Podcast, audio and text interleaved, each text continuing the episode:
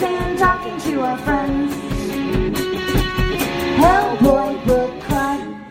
Hello, everyone, and welcome to the Hellboy Book Club. My name is John Salinas, and I'm here with. Aubrey Lovelace. I'm Danielle. And I'm Mark. Hey, Mark, Hey, you're it's back. Hey, Mark. Hey, Mark, thanks for joining us again. How are you doing over there? Yeah, good. I've been drinking way too much coffee. I, I had a, a coffee uh, event yesterday and had four cups, which I've never had four cups before. Wow. This some weird stuff to me. Wow. Were you like vibrating through time or something like that? Something like that, yeah. so, do you? Does that make you super productive? Like, did you do stuff all day or read stuff all day or? Uh, no, uh, I'm actually glad I didn't have anything planned because I got super hyper for three hours and then I power napped. Oh like, man, So hard. great.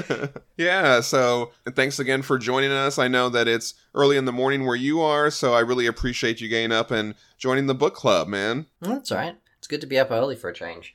If I don't have something to do on the day, I'd, I'd sleep in. I just can't help myself. Yeah. And I want to thank Jesper Duffy for sharing his Animal Crossing shirt and code for all of the listeners. So if you go onto our social media and you're playing Animal Crossing, you can go on there and get the little code so you could wear a shirt that has our logo on it. That was so neat. Yeah. Very cute. That's so awesome. Hmm. I wish the game hadn't come out during this whole time of can't spend money. I know, Oh, right? yeah. Yeah. Has anyone got any screenshots of that? I've got to see that.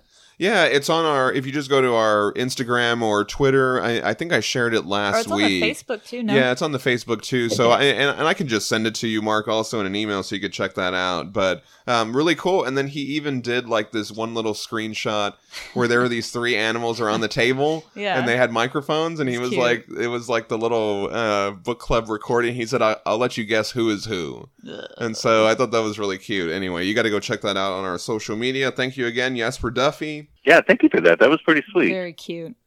And now we're going to go on to our listener feedback section. Get out trades and floppies. Get out hardback copies. Digital is fine. Read along in time. Get So we talked a little bit about the genre of the Hellboy comics, and Nicholas Orizaga he kind of kicked all that off with his comment, and he wrote in and said, "I immediately cringe when you guys read my words, superhero comic." Because what I meant to say was, most of the time when artists who draw naturally do superhero comics, it comes off looking like poses rather than a split second of an action scene. How I wanted to take back my words. But then a funny thing happened. It opened up a great conversation about what kind of comic BPRD actually is. I especially loved Aubrey's description, but Matt's point that it is something completely original nailed it too. So I regret nothing because hashtag friendship. So thanks again, Nicholas. He said also the comics I've recently read include Ruby Falls, Martian Manhunter by Orlando and Rossmo, and Coda from Simon Spurrier and Mateus Bergara. I also watched Locke and Key on Netflix and also read The Life and Times of Mickey Rooney, one of my favorite Golden Age actors. Yeah, I want to check out that Locke and Key on Hulu. Have y'all watched that? I have not, but it is on the list of things to get to. Yeah. What about you, Mark? It's on Netflix, and yes, I have seen it. Um, uh, yeah, it was all right. Like, um, it's definitely skewing a bit more teen than the book, but um, yeah, it was all right. Okay, cool. Taylor Dodderman, he also chimed in. He said that he's been really busy with work and life stuff, so he's still getting caught up on the podcast. He's behind a couple of, of episodes, but thanks for checking in. Glad you're still able to work. That's yeah, good. really. We talked about that monster Kowski from Malines that was in Johann's sketchbook. Remember, we were trying to figure out what that was, and then Yeah. Juan Olivia found it in the back of the sketchbook. Jerry Turnbull said, given the date and location in France, it has to be some nefarious Nazi goings on.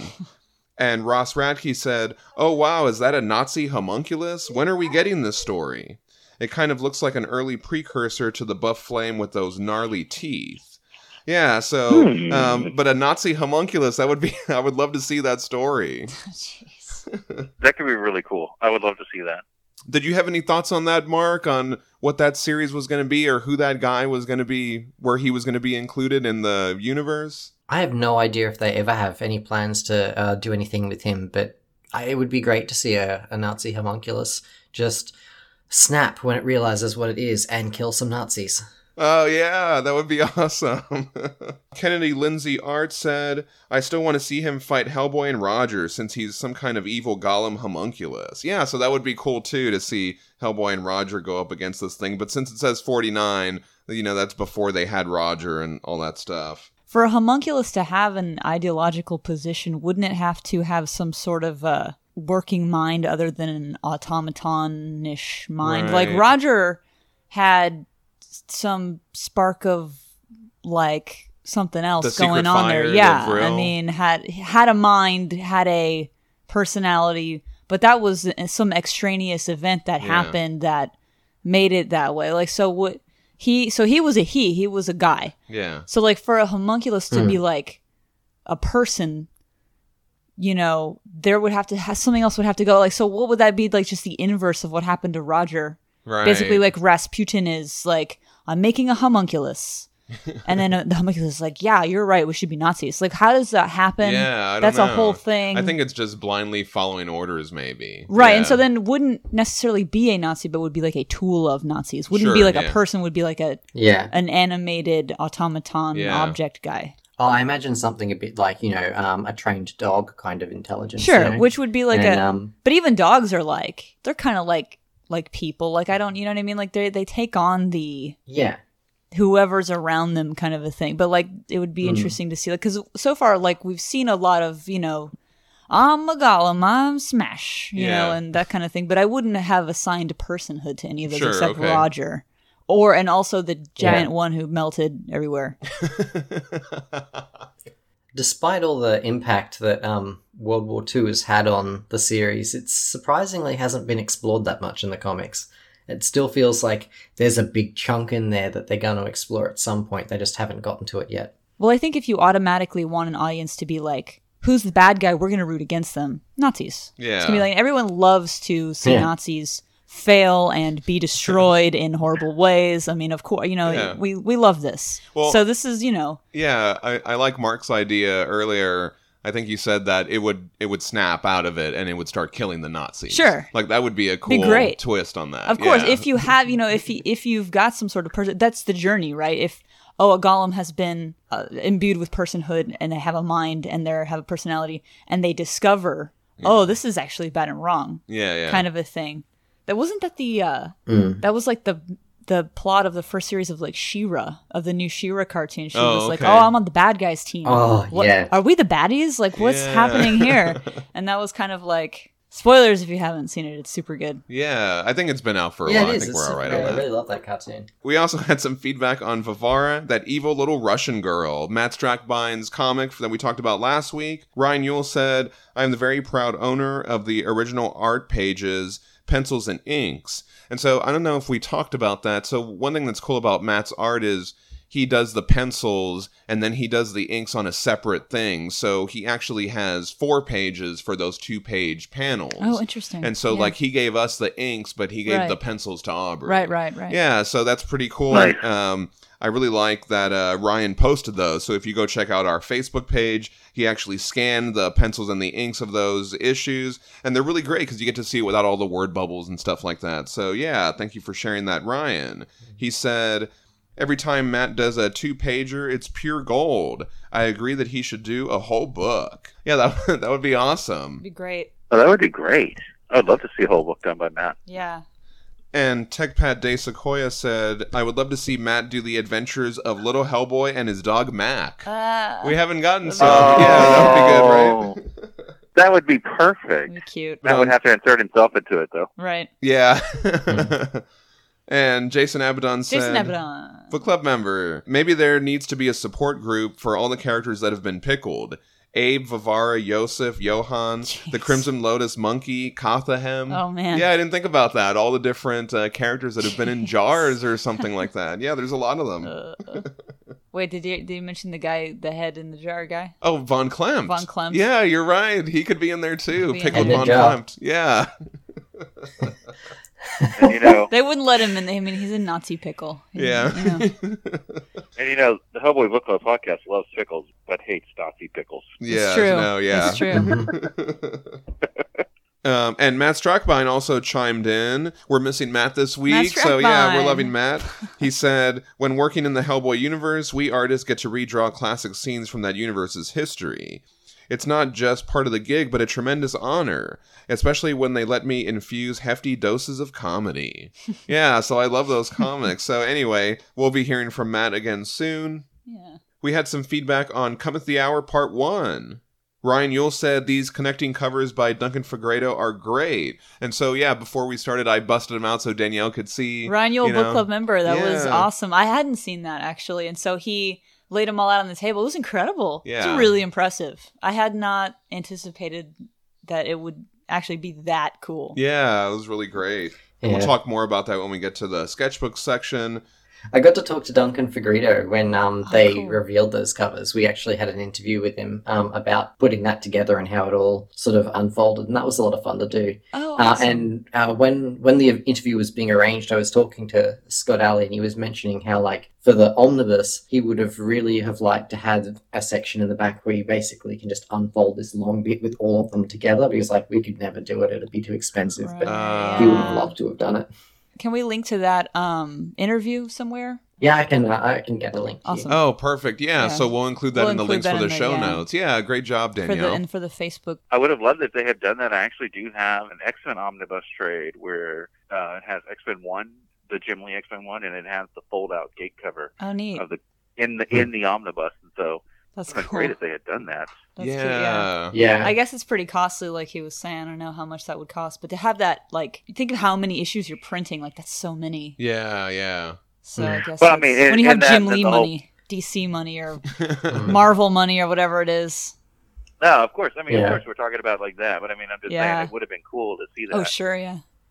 Yeah, I mean the thing is, like, um, people look at these omnibuses and they say, "Oh, they're expensive. They're a hardcover thing and all that," but they're actually really, really cheap for what they are. Right. I mean, it's a forty dollar hardcover, and you're getting three trades in it, and each of the trades on their own would be twenty bucks. so, like, Yeah. Dark Horse is really like trying to keep the price down. It's something they really strive for. and it's a really fine object if you if you're someone who likes to hold a book Mm. and read it not to say like uh Yeah. oh you gotta collect it all or whatever the heck but if you're not someone who wants to take every individual issue out of a little bag Oh, yeah. like me like i'm not really i'm kind of all about the uh, the trades and stuff and to have that nice omnibus is um is actually really Oh. Yeah. it's it's super cool Yeah, these hardcovers are super rewarding. Yeah, and I really love the all the supplemental material that they have in the back. They just have so much stuff in the back. there's a lot yeah Um, it's really great Mm-hmm. to look at all that stuff. and especially the over Oh, yeah. big Yeah. art size pages are just so like for me just to it's so aesthetically pleasing to have that just giant art page right in your face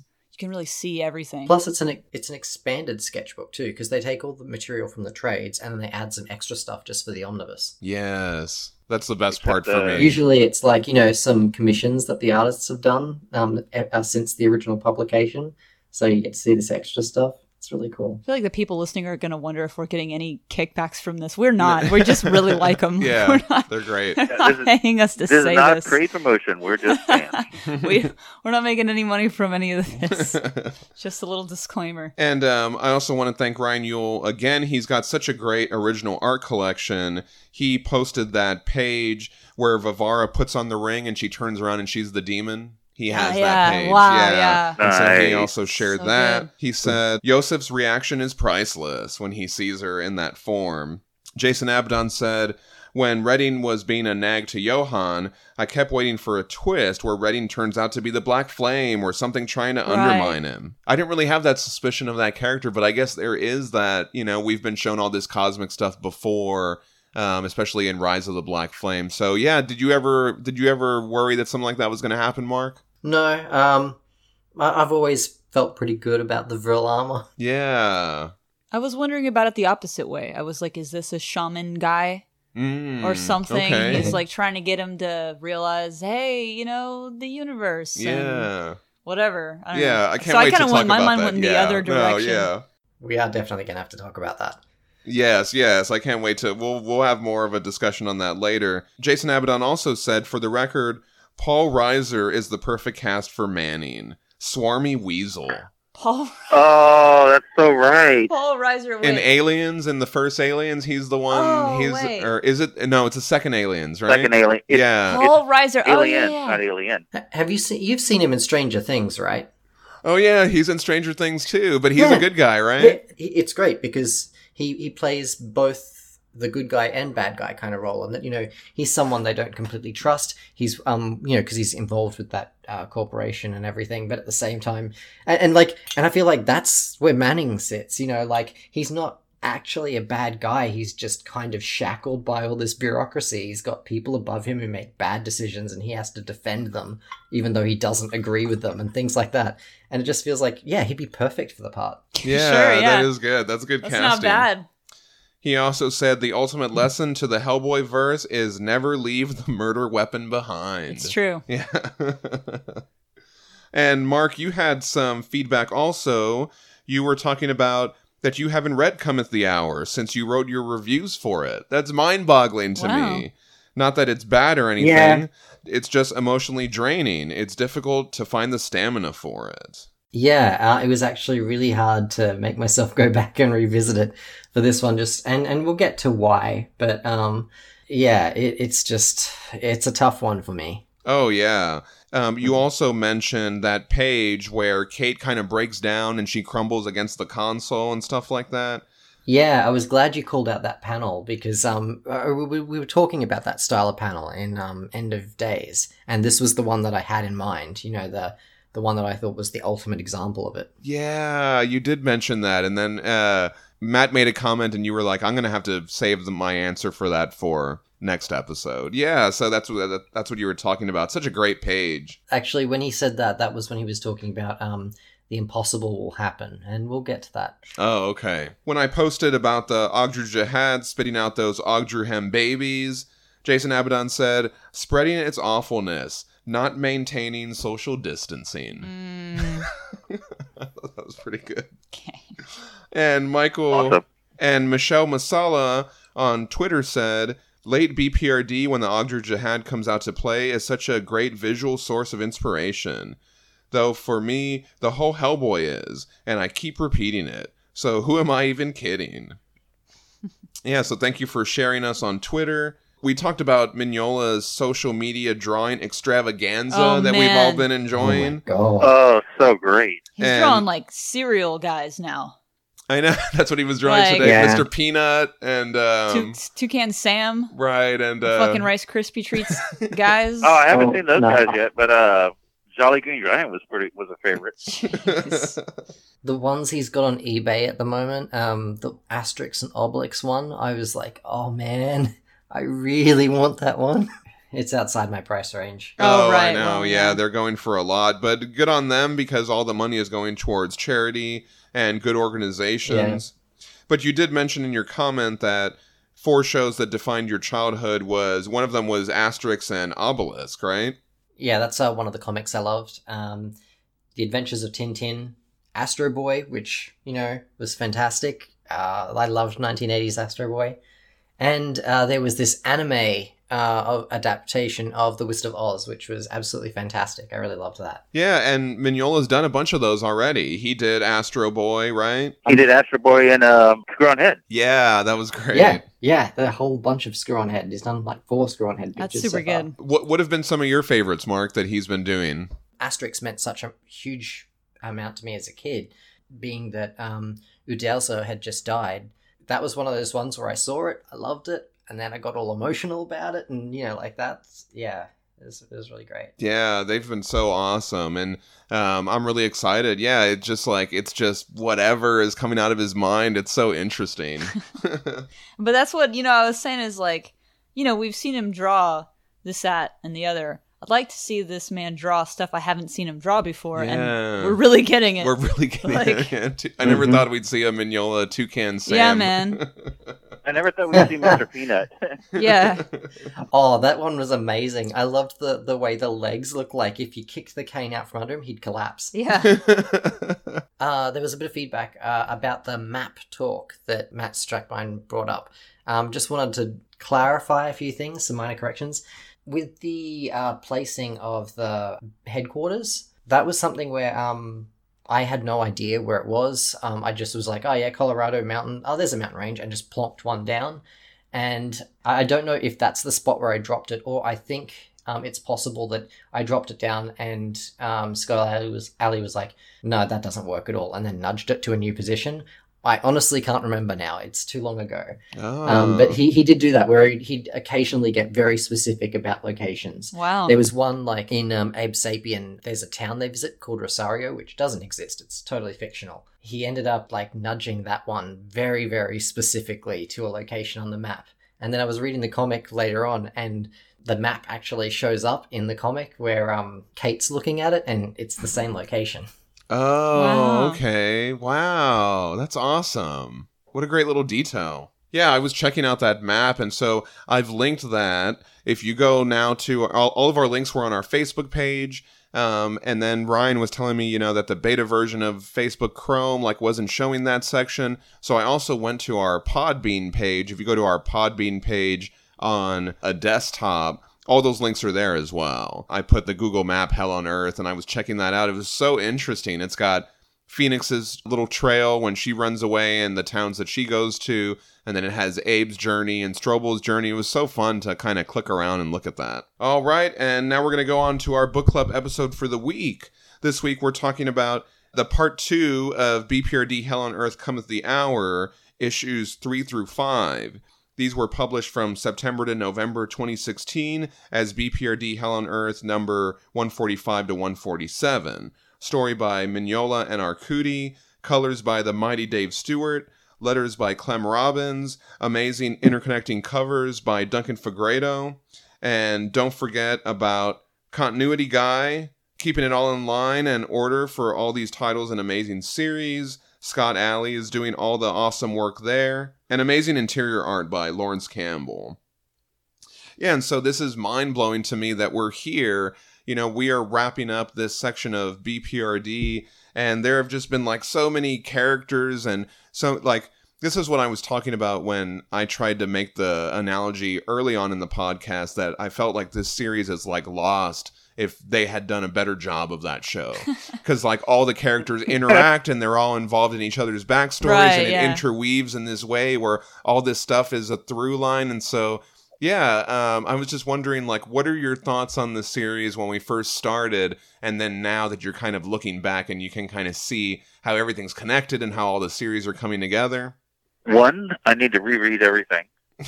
Um, But two, I mean, yeah, no, I mean, everything. It's great that everything is like connecting. All the threads are pulling together. I mean, I'm pretty sure that there may be a, a dropped plot or here there, but I can't think of anything major. Man, it's been a great journey. I cannot, and I also cannot believe we're here where we're at because I remember when we first started this podcast, and I look it over in your shelves, and like I'm looking at Plague of Frogs, four volume omnibuses, and Hell on Earth, five volume omnibuses, and I'm like, we're never going to get through that. yeah Here we are.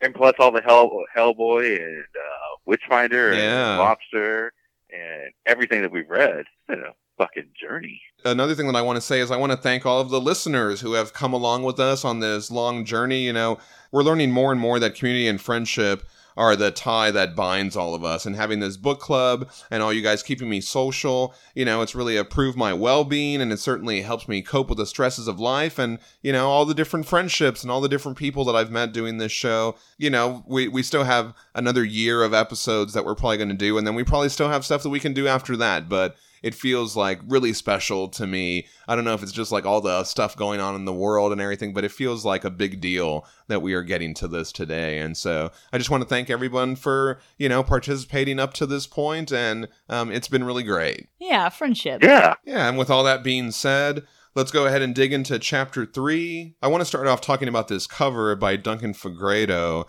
I love this cover with Iosif and Varvara. I love seeing Fegredo's take on these characters. And like oh, it's so nice. yeah, and when you look at the sketchbook section of this, I believe it was going to be Fenix and Eris. We'll talk about It that was. a little bit more when we get to that section, but um, I think it's I like the Iosif and Varvara. I think that um, that that is a better choice. I mean, it, it, it, it's a better fitting choice too because uh, while Fenix is in the story, it's she and Eris aren't main players so much. Right. Joseph and Varvara are. Yeah. It does give it a more like epic feel too. Yeah, yeah. And I love again how Fegredo recreates Mignola's pandemonium in the background. It's so awesome. Oh yeah. Just sort of staring at it in awe. so we open at the BPRD headquarters, and no one wants to take that sweet baby Bruiser the Rottweiler. Yeah, this Yeah. this was a very weird. I didn't get this at all. Aw. I didn't get any of it. I didn't understand it. I was very thrown off by it. It it left a bad taste in my mouth. Aw. Honestly, I was very confused by it. I I didn't. I wa- I'm not sure it belongs in the store, and this is kind of the first real, true complaint I've had Hmm, so far. I feel like about any of this is just like, what was the point of that? Maybe I'll eat my words later and come to some startling revelation about wow, it makes perfect. You know, and I'm hoping. So, you know, Kate tells Nichols that she doesn't want to take him and she outranks him, but Nichols says this ain't the army. Plus, Manning is having him oversee the evacuation. Anyway, I hate dogs, he says. And we see one of those Chinook helicopters that I mentioned last week, and right in the horizon, we see the Ogdru Jihad is getting closer to the headquarters. Okay, so right off the bat, Nichols just lost like a billion points for Yeah, I saying don't I, hate understand dogs. any of that. And I'm sorry, that was not cool with me. It's uncalled for. Danielle. It's just seem. It just seems uncalled for. Kate leads Bruiser inside, and she runs into the UN guy. He says there's only 12 of them left him, Kate, Panya, and tech staff. But there's a problem. The elevators don't go down to the lower levels. Here, Kate says, as she hands off the dog to him, and Bruiser growls at the UN guy. Don't worry, he does that all the time, Kate says, walking away. That's funny. Oh, just that moment at the top where she's like, "Come on, you filthy cur." I don't know about how, how you guys read that. For me, I read that as an affectionate one. Oh, okay. There you go. Oh, I do too. Kate says not to worry about the elevators. The lower levels are cleared. Nobody's down there. And so we see someone pushing the elevator buttons. It's Panya. She's down there with Marbles the pelican monkey and Ollie the cat. Beautiful, she says. When were you two last outdoors? And so it looks like the same spot that Johann went to. Remember when he released himself from the gas? I remember there Yeah. was like some raccoons and some dumpsters. So I feel like this is the same area there that we saw in Nothing Nowhere Never. Panya says it's not as wide as she hoped, but should be enough space. Marbles comes over to gesture to Ollie, who's running away. We see the cat leaving. Well, I guess it's time for all of you to leave, she says, but not you. Not yet. And they go back inside, and as we pan out, we see Johann flying into this action scene. So I really like that transition as we're moving out of the base to what is going on in the battle. Yeah, that was a nice transition. Yeah. So here, Liz and Johann continue to burn and destroy the Ogdru Hem. Johann comes to relieve Liz, but she says she's got it. And we see more Ogdru Hem spit flying down, you know, the ones that are coming out of the Ogdru Jihad, they crash nearby. She says nobody can take a break with this going on. Johann says, The power runs through you as it runs through me, like water through a pipe. It is tireless, but you're still human. Your body's not metal. Johann says if she doesn't take a break, she'll die, and they can never replace her. And so there's this like moment where Liz kind of hangs her head, and she's like, okay. Where? she whispers. Johann tells her of a motel room nearby, and he's made arrangements. They wake her if the thing goes that way. And as he's talking, she just starts like falling out of the sky, exhausted. Johann carries her. Kate has told her the headquarters will be evacuated with one helicopter load, so he has a moment. And he flies off with Liz, and we see Redding in the background. Yeah, but I really like this scene. Um, how he talks about the power that runs through her is like water through a pipe. So it's just like a limitless. Um, I just like the idea of that, that she's just able to channel all of this power. But then also like sometimes like a pipe, if that stops, the pipe will collapse. And Oh, yeah, apart. So right, kind yeah. of like like all the um the little lines that Campbell's put around her eyes and like the bits of purple and everything to show how exhausted she's getting. Yeah, when they show her face, you can really see that tiredness. They really do a good job of doing that. I've had this kind of theory going on in my head about Johann and the armor and Redding talking to him, and before uh, when Redding was in the armor it was the previous guy, and so forth and so forth. I almost feel like that it's not really Redding or the guy who was before Redding. It's more of like their personality was imprinted into the armor, and so Right. that's the armor is talking to them, but they're using the imprint of the last occupant. That's my whole theory about the armor. It's just that you know, it's like you know, it's not really Redding talking to Johann. It's the infinite, but with Redding's personality imprint. Yeah, I like that. That's a great theory. As mm. Johann flies off with Liz, we see Redding in the background. Friends are the hardest, Kraus, he says. I know. I understand. I held on for months only because of my friends. One friend. But you know that. As soon as your spirit entered this armor, it was your memory too. Everything that's happened to me has happened to you. You know all of me, Kraus. But the truth is greater than that. If you let your consciousness expand, everything that's happened to everybody, everything that's happened to every atom in the universe, yours to see, to feel, to be. The infinite is yours, Redding tells him. We cut over to the headquarters and we see Marbles, the pelican monkey, running along with some BPRD keys. I like how they gesture, you know, they do the little arms and stuff like that. and Kate is calling over the loudspeaker.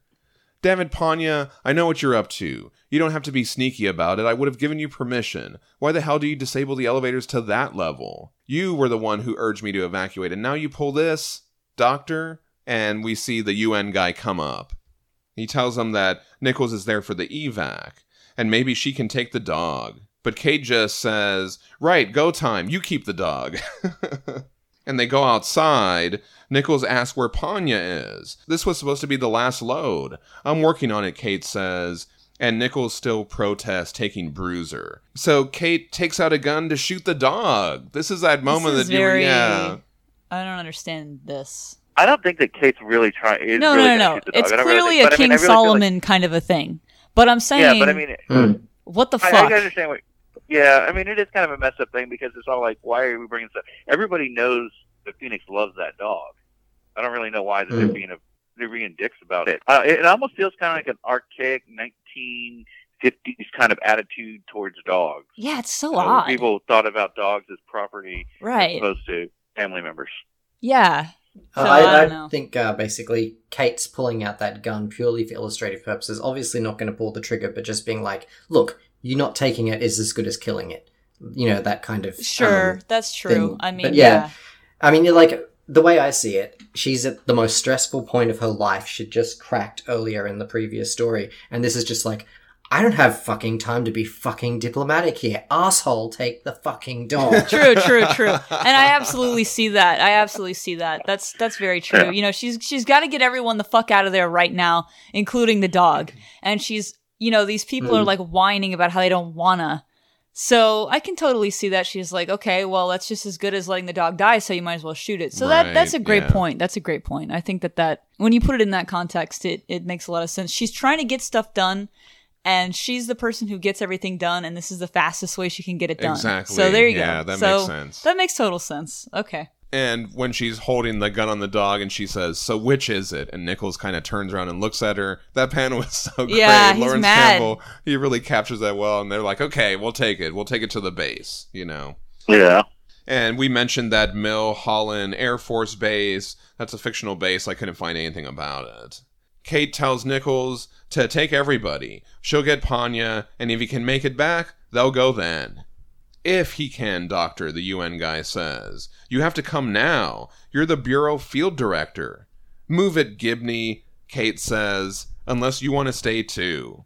Gibney, that's his name. That's his name. Ooh, the you- wiener has a name. They've never mentioned his name, and then in the very last time, probably that we see him, Gibney. she mentions his name. I thought that was so uh, Yeah, funny. that's interesting. Do you have any insight on that, Mark? Did they do that on purpose? Just leave it till I the very do. end? I think it was back on um, Gods or Russia. I was talking to Scott Allie and I was like, look, this guy keeps on showing up and I have to keep on calling him UN guy. Does he have a name? And um, Scott Allie's like, he does, but we're not going to reveal it. Well, okay, maybe we'll reveal it the last time he appears. Oh, wow. That's wow. interesting. Yeah, so that was just a gag they put in there just to amuse themselves. I love that. When I read his name, I was all excited because I was like, "Oh my god, we know his name!" And then I was all like, "Wait, that's because this is the end." Right. they reveal it now. Jeez. Yeah. Yeah. You're absolutely right.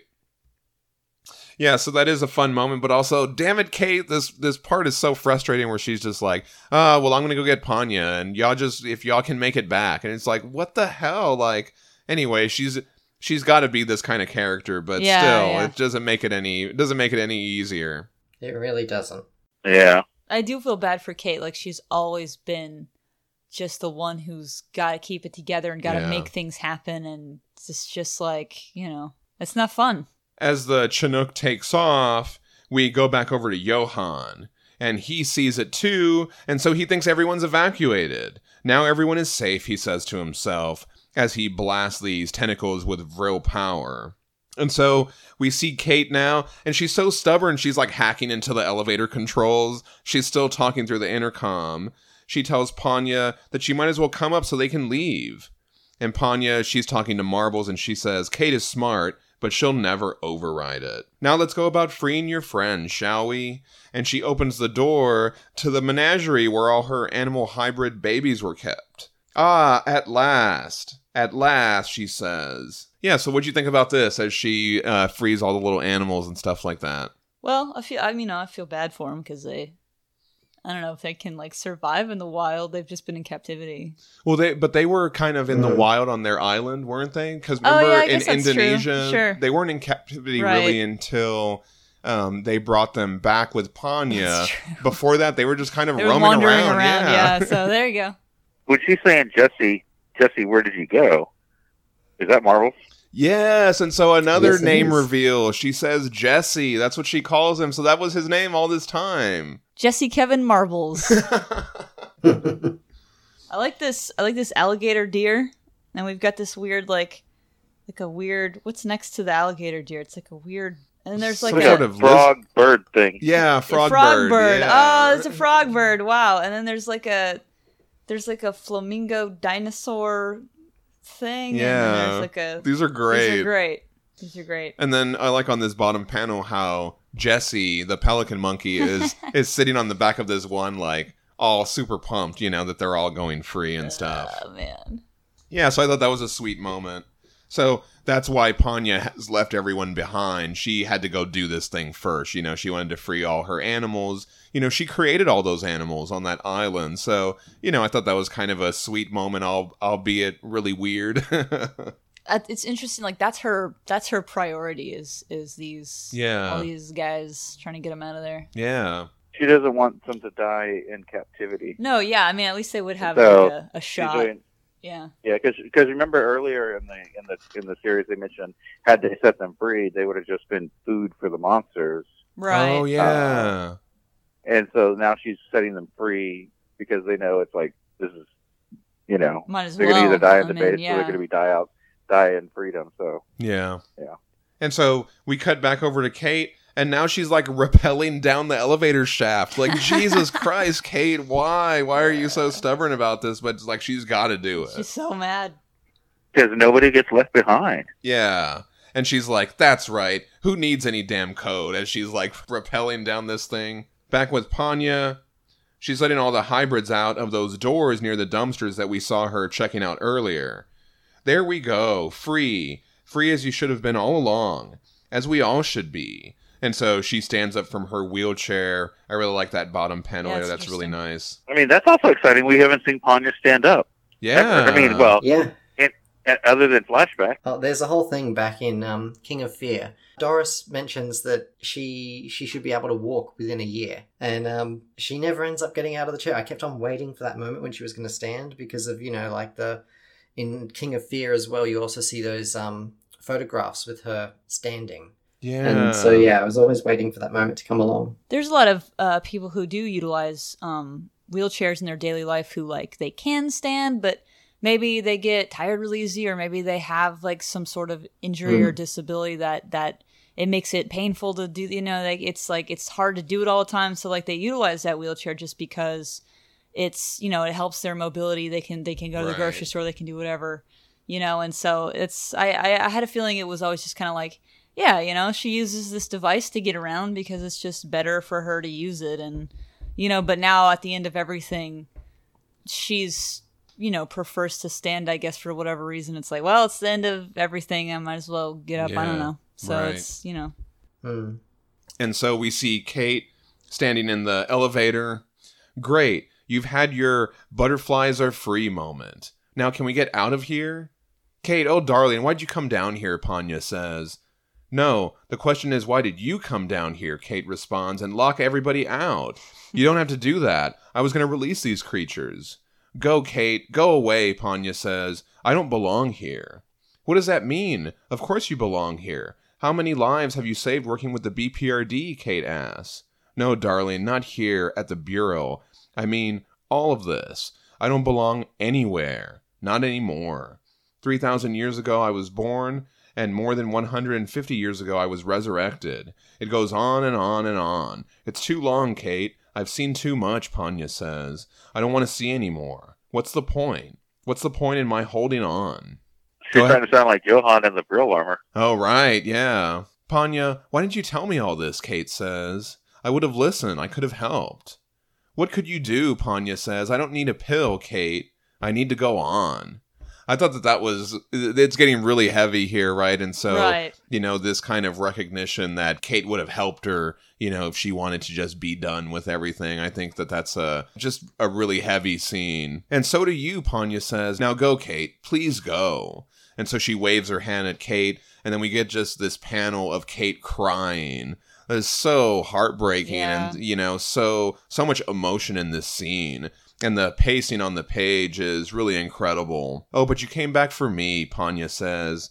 Dear, dear girl, you are a treasure. Panya, please, Kate asks. And so she kind of like reaches over and they embrace hands. And just that moment itself is just um just really emotional and just like, you know, this is the part where you're like bringing out the tissues and stuff like that. And then on the very next page, we get a full page of this blast from the Ogdru Jihad totally demolishing the BPRD headquarters. We see the animal hybrids escaping and the smoldering destroyed stronghold afterwards. Man, that was a that was a rough moment. Like you said, bring out the tissues because you know they hold the hands, you get all sad, and then the next scene is utter destruction. Yeah, and and when I read this, like they put this little part on the bottom of the panel of the animal hybrids escaping, and to me, like I was holding on to a shred of hope right there. Like I was like, well, they were there with the animals, maybe they got out of there, maybe they jumped on one of these animals. I don't know, you know what I mean? Like they see we see the animals are getting away, and so like I knew that it. I just didn't want to believe it. You know what I mean? And I think as a reader, you're looking for any little thing to maybe tell you that maybe there's a hope or maybe something bad didn't happen. But um, I don't know. What? How, how did you take that scene, Mark, when you first read that? This scene was brutal. This is why I can't revisit this one. Yeah, Sorry, it really gets to me. yeah. Aw. It's really it's really tough. We'll, we'll talk about it more. I want to when we get to the end of this this issue. I kind of want to revisit that a little bit, but um, really emotional and you know a really heavy scene to read. So going back a little bit to the previous um, two pages, there's this really nice bit of imagery that goes along with dialogue, where the bottom of the page on the left, the last line is "What's the point in my holding on?" and then in the bottom uh, of the, the next page, she's holding on to Kate. Oh right, yeah. Gets me Wow. Oh every damn time. wow! And, and even the way they split that panel on that previous page, like you said, it really kind of sets you up for that. That's beautiful. Wow. Really artful. After that heartbreaking, destructive moment, we get this one page with the three panels. We see Liz asleep in the hotel room, Johann continuing to blast Vril energy at the creatures, and Gibney, the UN guy, with Bruiser landing safely from the helicopter. It goes on. Yeah, so that is just that that even on top of it, you know, Liz was supposed to be there and then here she is asleep in the motel room. You know, Johann thought that everybody had gotten out, they were safe, and then we also see that the people that did leave, they did safely arrive back at the base. So it's just like that page on top of the two previous, it just really kind of gets you in your heart meat, right? Yeah, it does. Over with Nichols in the helicopter, we see the Ogdru Jihad in the distance. He He's riding along to help with Panya as they go back to pick up her and Kate. Nichols says he has something he wants to say to the field director. Corrigan, one of the pilots asks. Yeah, she can be a pain, but. What the hell? And he's interrupted by this massive hand coming out of the ground. Yeah, but I like that little throwaway line where he's like, Corrigan, yeah, she can be a pain, but. Like, you Yeah. know, and I, I just. Uh, I just that little comment afterwards was um the the writing is so good on this, yeah. I love the shadows on the craggly hand. oh I hate yeah. To take a hard, I hate to take a hard left into Artsville. No, but you're all fine, the yeah. shadows on the craggly hand are so good. Yeah, you were talking about hands in the last episode too. Yeah, man. Yeah, and so Lighting. that is really cool how they are able to do that. you know, I mean, this this is a different helicopter. It's not a Chinook helicopter or anything. It's just like you know, it's a regular. I don't know. It could be like a Black Hawk. I don't know what kind of helicopter it is, but it's just the three of them. But they're still going back for Kate and Panya. But Right. Nichols, you know, he may have something he wants to say to Kate, you know, because he's probably mad at her, or he wants to be all like, "Hey, blah blah blah."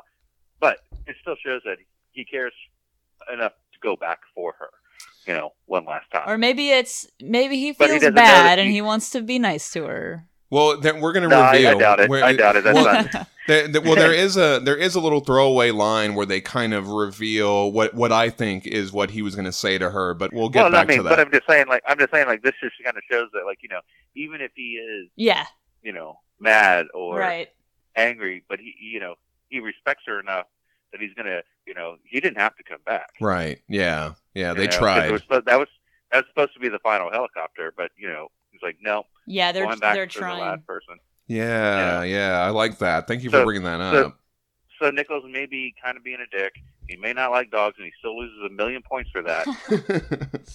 but at least he, he does care about Kate, just just so he can give her a piece of his mind. But he doesn't know that she's dead, and he's probably gonna feel guilt about it going on. right. yeah, oh yeah. Shit, holy Jesus. We get this incredible work by Campbell and Stewart as this giant like sits up out of the ground or he like bursts out. I just love the motion on that page. Oh, so good.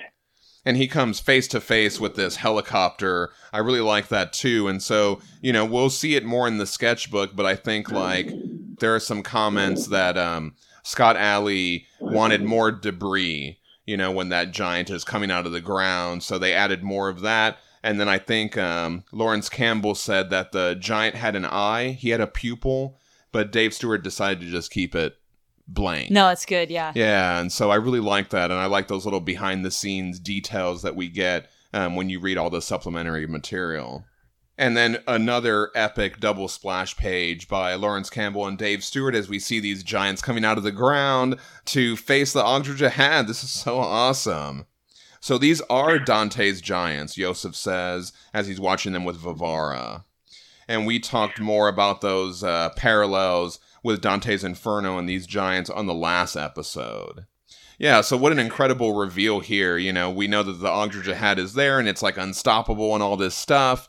And then, you know, we're about to get this epic fight with these giants. Did you ever imagine that this would be where where the book would go and trying to deal with this thing? No, not even, never. I mean, I never thought we. I mean, no. this is so amazing on this double splash page. All the the titans popping out of the ground to go fight the Azerbaijan. So uh, these last few weeks, so we've been in the uh, self quarantine and all that. Mhm. My family, we've been doing group calls on Zoom, and you know you can do virtual backgrounds. Okay. I set this top panel as my background. so you're doing a Zoom meeting with the giants uh, approaching the Ogdru Jihad in the distance? I I was, but the way that it you know the camera does on my phone is actually the one giant's butt was showing my family most of the time. Anyway, sorry, just wanted a little moment of levity before no, the y- yes, no, that was great. That's funny. Before we uh, did this podcast, I went back and uh, revisited my multiversity reviews that I was doing for this, you know, kind of seeing what I thought as each issue was unfolding. It Right. was kind of interesting to read through, and I was pretty surprised to find out that I actually had uh, like a lot of this stuff like already figured out. It was like, you know, oh yeah, this is why she's going to hell. This is why this is going to happen. This is why, and then it ends up happening, and it's like, huh, I didn't even remember I like figured that out. But anyway, Wow, that's awesome. Yeah, because they kept mentioning the giants earlier. They made a big point of focusing on that part of the lore. Wow, that is so awesome. The Titans, the Watchers, they've been referred by those two terms often. Yeah, I'll have to go back and check what are all the storylines where they kind of, like Matt always says, it makes you want to go back and take out all your issues and figure out how long they've been kind of setting this up. Since at least the island. Right. Wow. That was a long time ago. Yeah. There's there's some interesting stuff, uh, like when you go back and read old Mignola interviews. Um, we'll eventually get there, but there's a particular plot point that comes up in The Devil You Know, and Mignola casually revealed it in an interview in 1998. Wow. So he knows this stuff well ahead of time. Oh yeah, that's awesome. I love that you can go back and track all those through lines to way back in the beginning of the beginning books. Yeah. Yeah, well, what's really funny is um his memory of it slips a little bit, and it, like you you read later interviews, and if anyone's asking about when these particular plot points were coming up, he's like, oh, probably would be like 2008, 2009. He'd he'd guess what like a decade later than what it actually was. Oh, okay.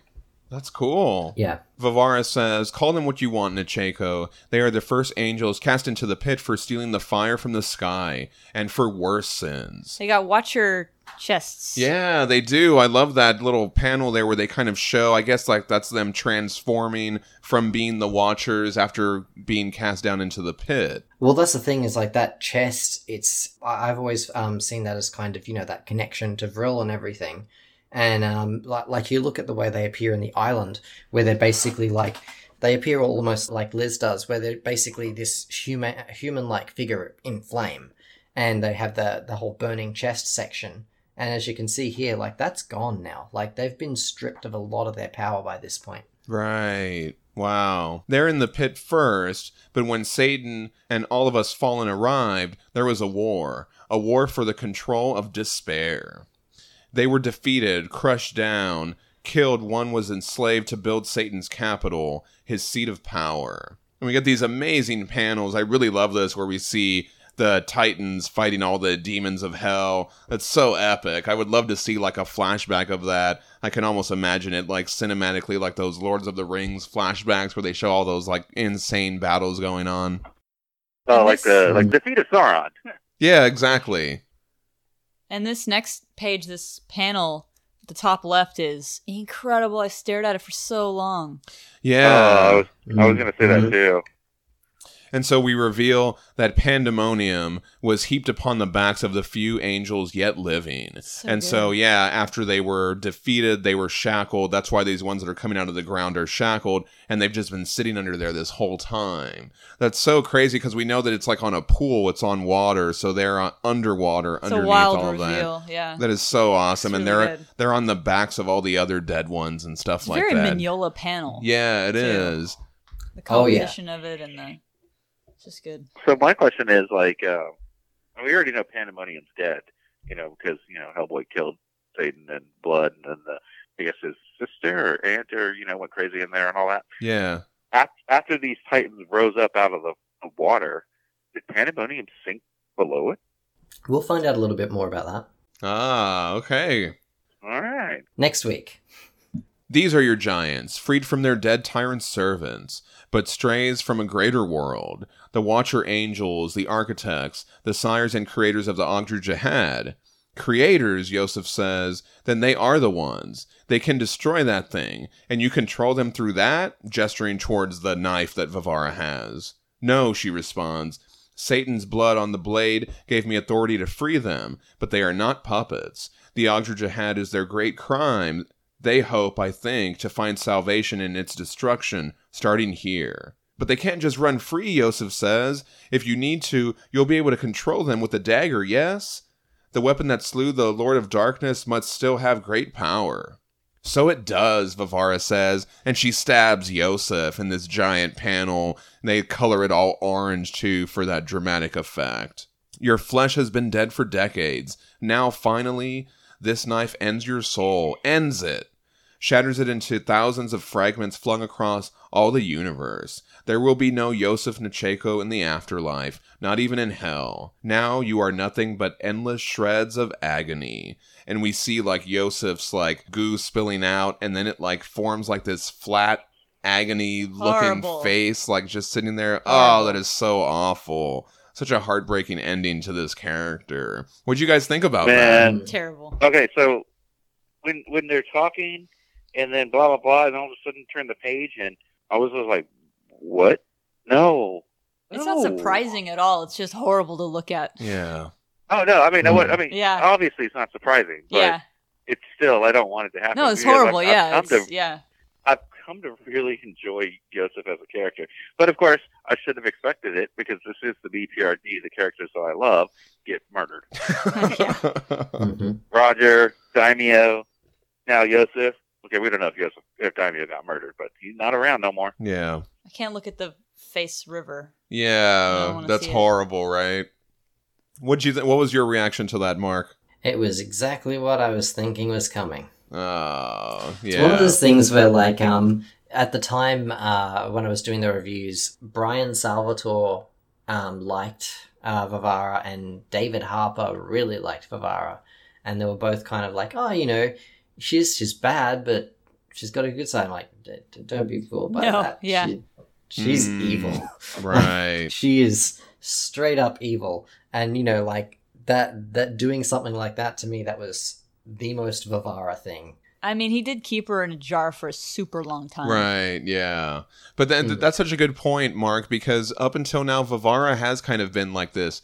She's cool, she's kind of like playfully evil, but she hasn't done anything too like messed up yet and then here we kind of see that yes, she is a villain. You know, she she's not on the side of of the BPRD, you know, even though she had a good relationship with the professor, she really has an ulterior motive that is an evil thing. Yeah. in her introduction in 1946, she was, you know, torturing people just for the fun of it. Yeah. You know, oh, like, yeah, that's true. That's how she gets her kicks. Right. Now she's got this guy in front of her that's, um, you know, like been a thorn in her side for a while, and she's got this weapon that can make him suffer for all eternity. Great. I mean, yeah, she's she's gonna go for it. Right. Wow. I, I, I really enjoy Varvara as a character. I, I really I really enjoy her, but I mean, I always knew that this was just in her character that she would do something like this. Yeah. She probably would have done something like this, this as Professor had she given the opportunity. Even Hmm. though Professor was her favorite human, you know, she's still in a demon. And then, of course, we know that she's been trapped in a jar for what, 60 years or something right. like that? Yeah. But I Mhm. mean, she's an immortal, mortal-like being that lived for thousands and thousands of years. Like, 60 years is a blink in the eye. True. That's right. true. Yeah. Yeah. I'm trying to remember too if at this point I knew um if the next cycle was called The Devil You Know or not because I remember like it was one of those things where as soon as I heard the title it's like oh yeah it's basically calling it BPRD Varvara. Right. yeah. Wow. So, like I said, you know, you, you think about this, this is the end of the issue. So, this is where we were left off, you know. This thing happened, this scene with Kate and Panya, and then we saw the headquarters destroyed, and then we get this scene with Iosif, and then the issue ends, and then we had to wait 30 days to figure out what was going to happen. And like I like I mentioned earlier, like I was holding out on something for Kate and Panya. I didn't want to believe that they were really gone. I was just kind of like as a as a reader, I saw that the animals escaping and I'm like, "Oh, you know, there's going to be a twist. There's going to show something." Shanshin came in at the last minute and did something. I don't know. But then at the end of the issue, you know, there's the Hell Mail section. And so we've talked about that section before. And usually in the Hell Mail section, there would be a little blurb by Scott Allie, and then there would be all the letters. And so when we got to this issue, at the very end, there is no blurb by Scott Allie, and there's just one long letter. And the letter is by Hannah Means Shannon. She is the editing manager of Waxworks Comics, former senior editor of Heavy Metal, former editor of ComicCon.com, Dark Horse, and Bleeding Cool. And I believe she was editor at Dark Horse from 2015 to 2016. And so she has this letter, and it's a little long, but I really wanted to read it because this is kind of what we were left with at the end of that issue. Um, this is like you're trying to kind of find yourself emotionally after you've read this thing, and then this is the letter that's at the end. It reads I can't say that Kate Corrigan influenced my most formative choices in life as a scholar of mythology and folklore, but she later validated so many of them that it was almost overwhelming for me. To encounter a character in comics who seemed to look back at me as a fellow traveler as substantially as any of the antiquarian scholars I regularly mixed with was surprising to say the least. In fact, the feeling Kate must have had when she finally sat down to interview Hellboy in 1984 and realized her work was even more alive than she had previously suspected, that feeling similarly struck me when I met Kate. The 10 years I spent as a translator of medieval languages in one of the most beautiful libraries in the world took me deep into the past, as far as the first written documents in the British Isles at least, but it wasn't common for me to encounter the life I was familiar with in any form of visual media, really.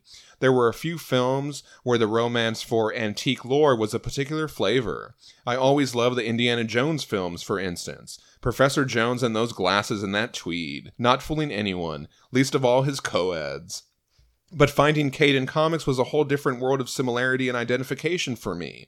The reality of Kate's existence is so firmly embedded in the details of her conception, her short flyaway hair, her love of earrings and chunky jewelry, the floofy tribal skirt that Liz comments on, somehow always stylish jackets. I know Matt brought up the jacket last week. The boots. I love it when she wears combat boots with skirts. Go Kate but her particular voice is a huge part of the attraction, too. Every time she opens her mouth, her words sound like Kate.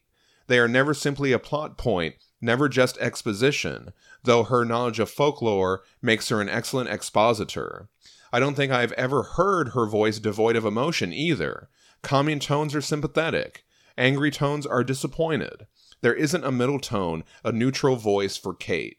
She speaks to everyone as individuals with a tailored response. What Kate has become over time is the pillar of BPRD, and even though we have watched it happen, we still ask ourselves, why?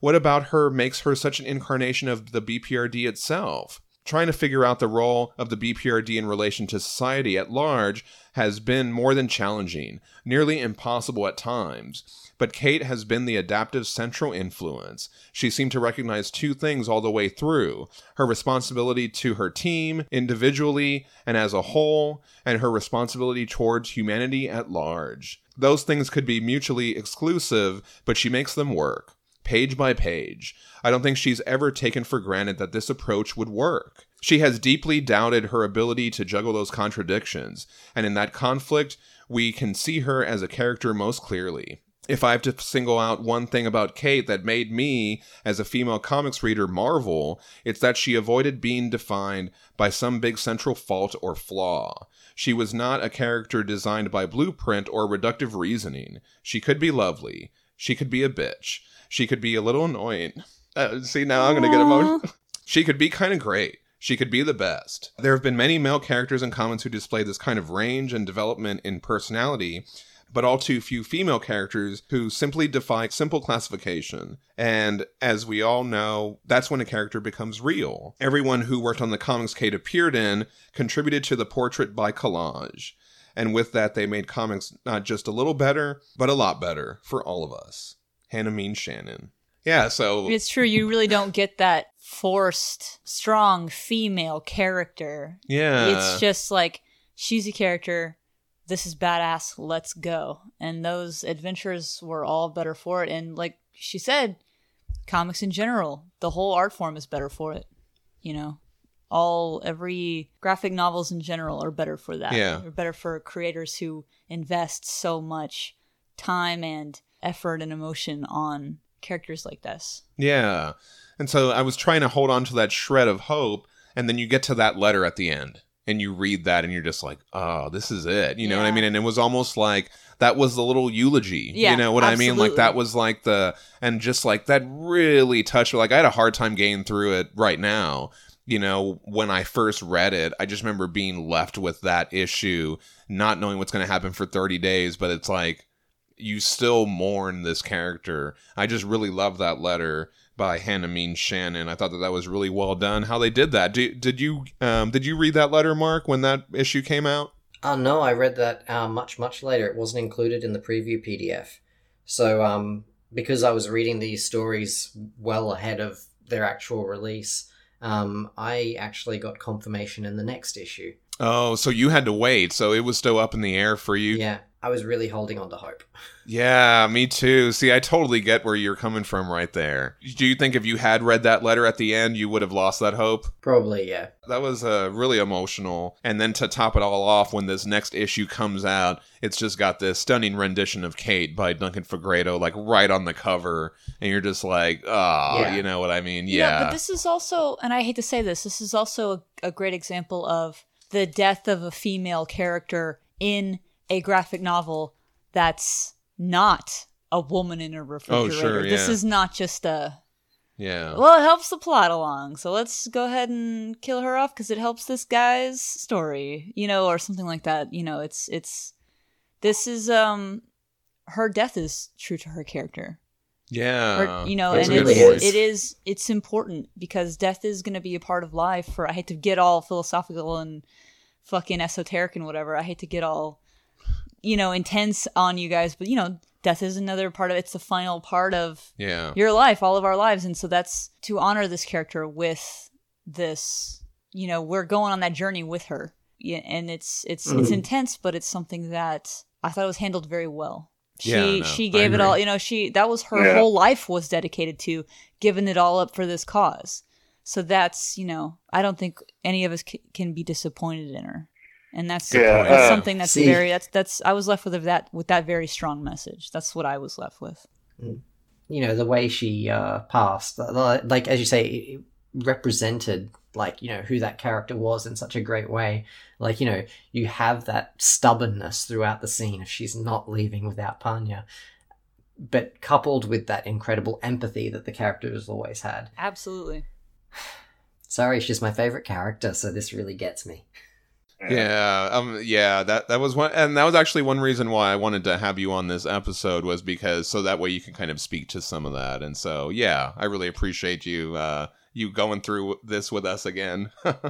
this part of me that was still holding out hope, uh, you know, that maybe because of all the animals and all that, and then of course what we'll see at the end of the issue and all that. But uh, I didn't know about that letter at the end of the issue, and so I was just like, after listening to you read that, I'm like, damn it, you know, because I mean, there's there's a part of me at the very end, you know, we haven't seen a body. Kate is an amazing character. I mean, she's one of my favorites, and and and and you know, I don't want to go out like this, but I don't want anybody. I don't want any of my favorites to go out ever, you know. yeah, and so it's just like this is great. I mean, she was always doing what she loved. I mean, she's always been the one to take charge. She's always looking out for her people, and then she died taking charge by looking after her people. there you Yeah. go yeah, and to what you were saying earlier about like oh I, we didn't actually see her dead like you know there's we're trained to kind of be like well if you didn't see you they could come back because we're right, we're used to these you know characters that are almost like a hundred years old but they're being they're being to like well we got a brand new writer and we got a brand new right, artist and so they want to bring him back so then there's a they're a clone. They're a space alien shapeshifter or they're oh or they got resurrected by some cosmic magic. And now cause just because they want to tell another story with this character instead of just like or they rebooted it and it's none of that Yeah, happened before. And so this Or- is just a totally new story. And that, that's okay but it's like this is telling a specific fucking story. It has a beginning a middle and an end. And Oh yeah, like that so this is it's just a different kind of storytelling. It's a different kind that we don't get all the time. And so it's something that's like her death is gonna fucking mean something if we're gonna make it happen within the story. And so you know it's you kind of have that little hope just because you are so used to this. Yeah, well you know captain america's gonna be back or whatever. Sure, for his yeah. next adventure but it's like it doesn't work that way here. Yeah, and we know that. And so that's something that also stri- so it was interesting that you say that because i i kind of went through that too and briefly and i stopped myself and i'm like that's not how this is gonna work is it? You Well. I mean, yeah, I mean, this is this is the BPRD, and right you know, and it's always just sad. But I mean, going back to like what you're saying is like how like we got a new writer team, and this isn't going to work here. It's just like the BPRD and Hellboy and the whole Mignolaverse to me feels more like like a book series. it's a cohesive story yeah, it's it, not it, a It feels like a. It feels like a like like you know like like if you like look at like the Chronicles of Narnia or something like that. Fucking seven books done, it's over. Yeah. You know, Well, there's no. rebooted it. Nobody's redone it or anything. So eh, that's why I feel like you know the Mignolaverse is more like a book series. It keeps moving forward, Right. whereas like other comic books are just commodity and property. Sure, just to yeah, be and there's- retold and sold over and over again. Yeah, and there's there's no. Well, I didn't like this, so I'm not going to do that. We're going to do something else, and I'm just going to throw this away. All this this Yeah. decades worth of work that you've been doing. And you're like, I don't like that shit. I can do my own shit. And it's like, no, we're not Yeah, doing that happens here. We're we're sticking with this fucking well crafted Yeah. story that I we love have. that. God. and it's um i appreciate that i appreciate that and that that makes it you know here we are you're, we're all getting emotional we're all talking about this you know it means something to us yeah. How- that's how to make something meaningful that's how to make art that's how to make a, a, a Yes. real thing Yes. and so that's i appreciate that about this series it's not like ah, i can't believe they killed off my fave it's like what did this mean to me personally that's what we we end up talking about yeah. that's the difference Yeah, and I guess it's, it's just like you know I am sad that like she dies, and Joseph dies, and Roger dies, and Daimio and Daryl. I don't feel like the deaths are cheap. I don't feel like that Yeah. they're just there to sell you a comic book. yeah It feels real. The it feels death of impactful, Superman. And that's what makes that's what makes it even worse because you know you know that these characters have reached the end of their life. Now, Yeah. sucks. right Yeah. And that's what I'm saying. Is like you you felt something, and it wasn't something cynical. It was something true and, and sincere.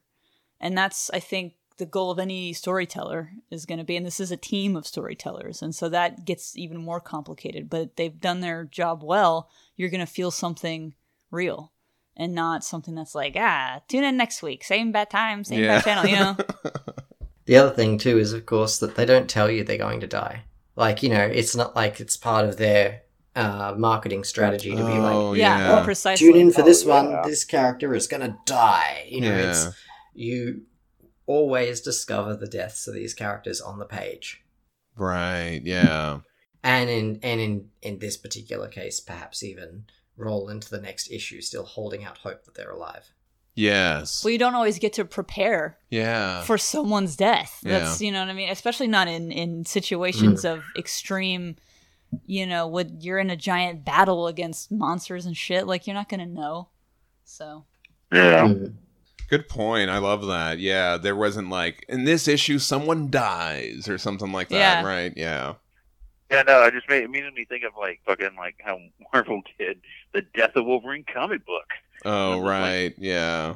Well, and- no, I'm, Mm. I'm not buying that. you had a whole death of Superman. What what else can we do to this guy? I guess we'll kill him. Let's put a whole. It's a black bag on the Yeah. comic, and it's it's like a whole thing around it. Like what the fuck? Yeah. Yeah. I would Mm. honestly, I did enjoy that Death of Superman. that was 20 years ago, Ugh, 30 man. years ago. Might think differently now. So on this next chapter, we open yesterday at the headquarters, and Kate answers the phone. It's Fenix calling. Kate, you're still there? Fenix asks. Turns out she told Kate that something bad was going to happen at the HQ. She even told Nichols.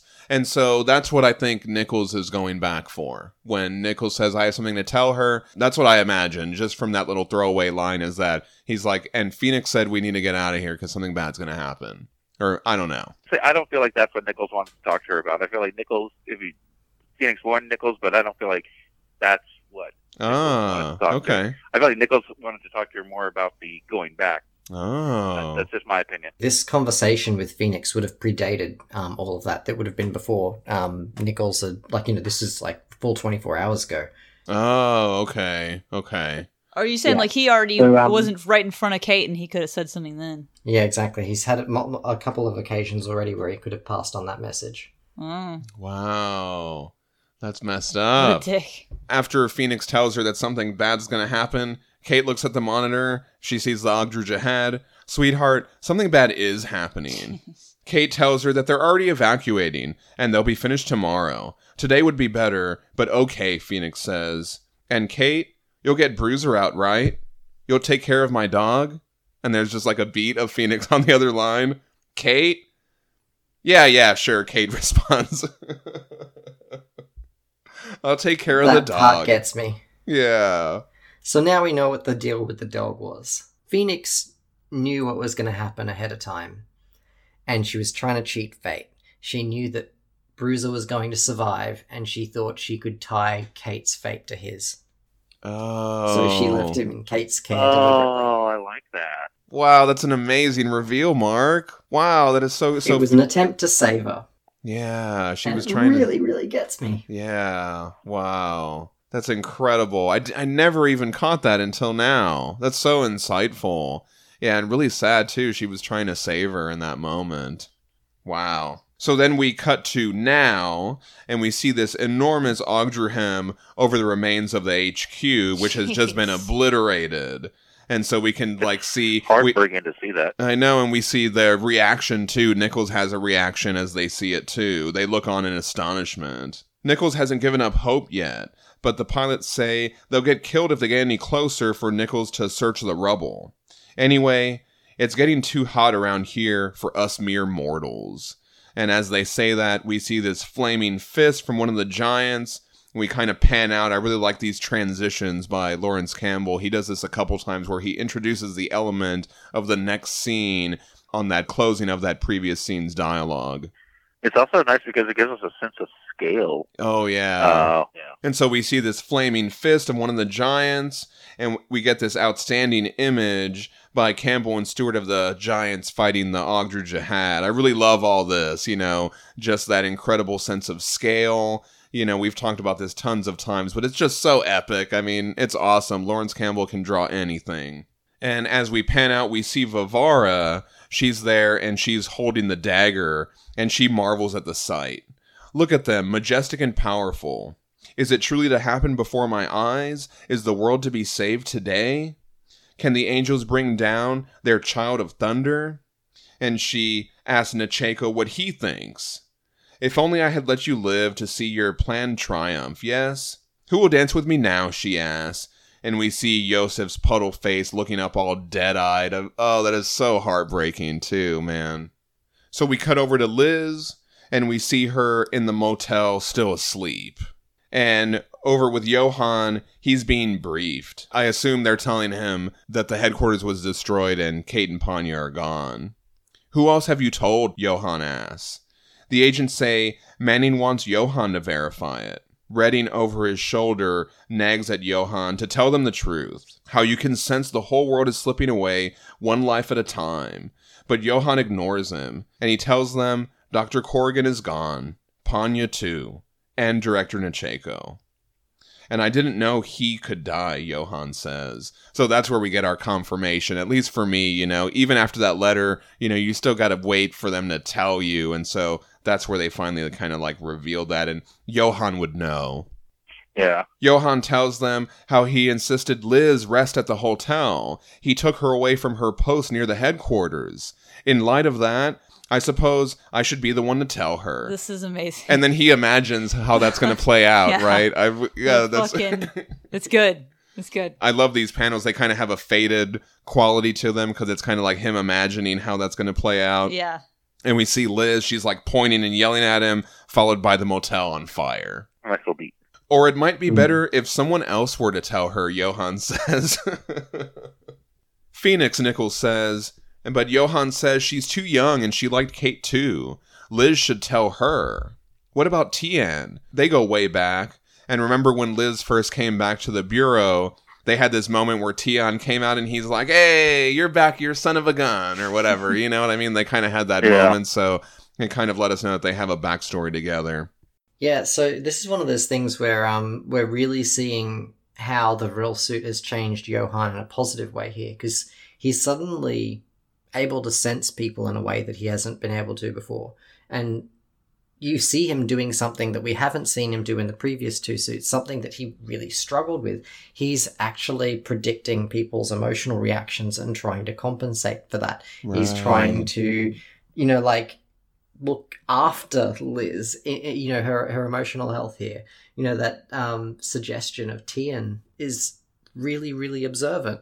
And it's something that before he got the sledgehammer armor, he wouldn't have been capable of that. No, that is such a great point. And he even thinks about how, oh, what can't be Fenix. Liz should tell her. You know, I mean, he's even thought that far ahead, too. That's, yeah, that's a great little detail is that he normally does not think about other people's feelings or how they're going to take you know certain things that he's done. I mean, we saw that was so um, well exemplified in that scene where he took over Enos just like nothing, and then was wondering why everybody was so upset. So yeah, this is a total changeover for him. Mm. I have to also mention on that previous page that moment when when he confirms the deaths of all the characters.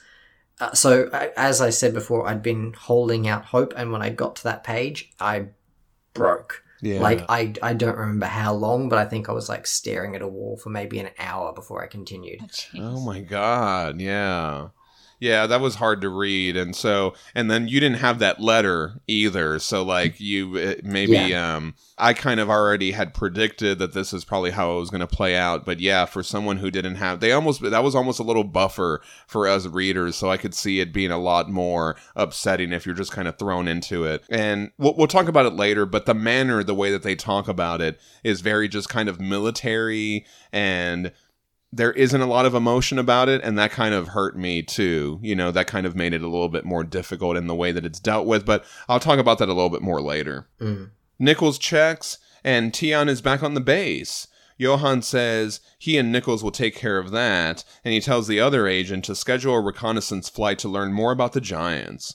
Hard to imagine that they will be good news for us but who knows johann says and Nichols is like, I can just go get Tion myself. No, he's going to need much more detailed directions than that, Johann says. Nichols says he wanted to search the rubble, but Johann knows Kate's dead, right? He mentions Johann's power. Johann says if he could do that, he would have already. In any case, the armor has no valves. There's no way to let the ectoplasm out, unless the armor gets damaged. And if that should happen, with all my containment suits destroyed at the headquarters, well, I'm not sure exactly what would become of me. Join the club, Nichols responds. Jeez. Nichols is carrying some pretty heavy guilt at the moment. Yeah, he's in the denial Oh, right. phase there. Yeah. He's like and bargaining. He's like, "Oh, I maybe mean, you yeah, could he- do something about it. Maybe Yeah. you could help her." That line there too, where he's, you know, I'm not sure what would become of me, and him saying join the club, coming from someone who is devoutly religious like Nichols is, saying join the club speaks to the level of guilt that he's feeling. I think he's honestly uh, doubting whether he's a good person at that time. Mm. Right, yeah. Over with the Ogdru Jihad and the Giants. So we get some amazing panels here. And like it doesn't look good, you know, the Ogdru Jihad is like frying these Yeah, giants and stuff like luck. that. Yeah. He turned them into skeletons. And we see the pilots Mhm. flying around too. Damn, now we got giant men, giant freaking human beings. Listen to you. How can you be surprised by anything at this point? One of them says. Haven't you figured out by now you can't make sense of this world? Not anymore. Yeah, but giant men. It's not the most outrageous thing in this scene, even. Yeah. Much less like Really, right? what's happened in general. Like this guy is. I would be. I, would, I think that would also be my reaction to be like, really, you're. This yeah. is what gets you. this is this. Guess we can see how that's going. And as we pan out, we see all the dead giants like there, and the Ogdru Jihad just like roaring and everything he does as seem all this bigger. lightning. Is he getting? He seems like a chunky boy now. Yeah, I don't know if like maybe the power is like making him bigger as he's defeating these guys, or I don't know what, but it just seems to be getting huger He's a and big more Roly enormous. poly boy. Maybe he's like puffing up, like you know, Right. like a puffer fish, Sure. Yeah. or he's in his fighting mode. Right. Sure. There yeah, you go. there you yeah. go. He's got his uh, nuclear attack coming. As they fly off, one of the pilots says, We're Oscar Mike and heading home. Oscar Mike comes from the military radio jargon used on the front lines. It translates to on the move. To us, being Oscar Mike means being active, staying positive, and living life to its absolute fullest. Huh, that's, in- that's Mm. interesting. Or could you just be like, "All right, I got the milk and eggs of Oscar Mike. I'm on my way home." Yeah, yeah. You know, anyway, that's just that's from Wikipedia. that's fun. And the pilot says, "No heroes to see here." As they fly past this like skeleton one, and then they see Varvara. She's like there waving on the mountainside. Jeez. Davis, you see that? Did you see what was on that mountain? Oh, for Christ's sakes, Andrews, the other one says. What'd you see? Another oozing, pus-filled monster with a hundred eyes and a hundred arms? Who cares, man? Let's just get the frig out of here. I gotta say, I kind of I feel for that guy. I really feel for that guy. He's had it. He's seen He's seen enough. He doesn't give a shit. I just love that panel with Varvara waving Yeah, it's as you, good. you're seeing this giant destructive thing, and then you see this little girl just in this like period dress. Anyway, Yeah. No, that's it's a awesome. great moment. You know, of course, he was probably looking for confirmation because he's like, "Holy shit, am I losing my mind?" Yeah. Davis, did you see that? The guy's Fuck just like, who gives a fuck? I'm too busy flying the damn jet. Yeah. oh man, He doesn't want to see anything else, too. He's also just like, I don't need it. right. It's fine. Over at the base, we see Fenix, and she's being reunited with Bruiser. I love how she's like, "Hey, hey, Bruiser." The only person that apparently cares about Right. this dog. She says, "Oh, you know, thanks for getting Bruiser. I owe you one. Not me, you don't. I'd have left him behind, but Dr. Corrigan." Nichols, come on, I know, she says. That's why you guys keep me around, right? Because I can tell you about stuff before it happens? Not that it does anyone a crapload of good if you don't listen to me. Someone's got to tell Liz, she says. She even knew that they weren't going to listen to her. Wow, yeah. She was just like, I guess I Yeah. have to say this and go through the motions of it. but you know, the human thing is to still try. yeah. Yeah. yeah, there you yeah. go. Exactly that. And Nichols says they've got that covered. So then we get this scene with Tian.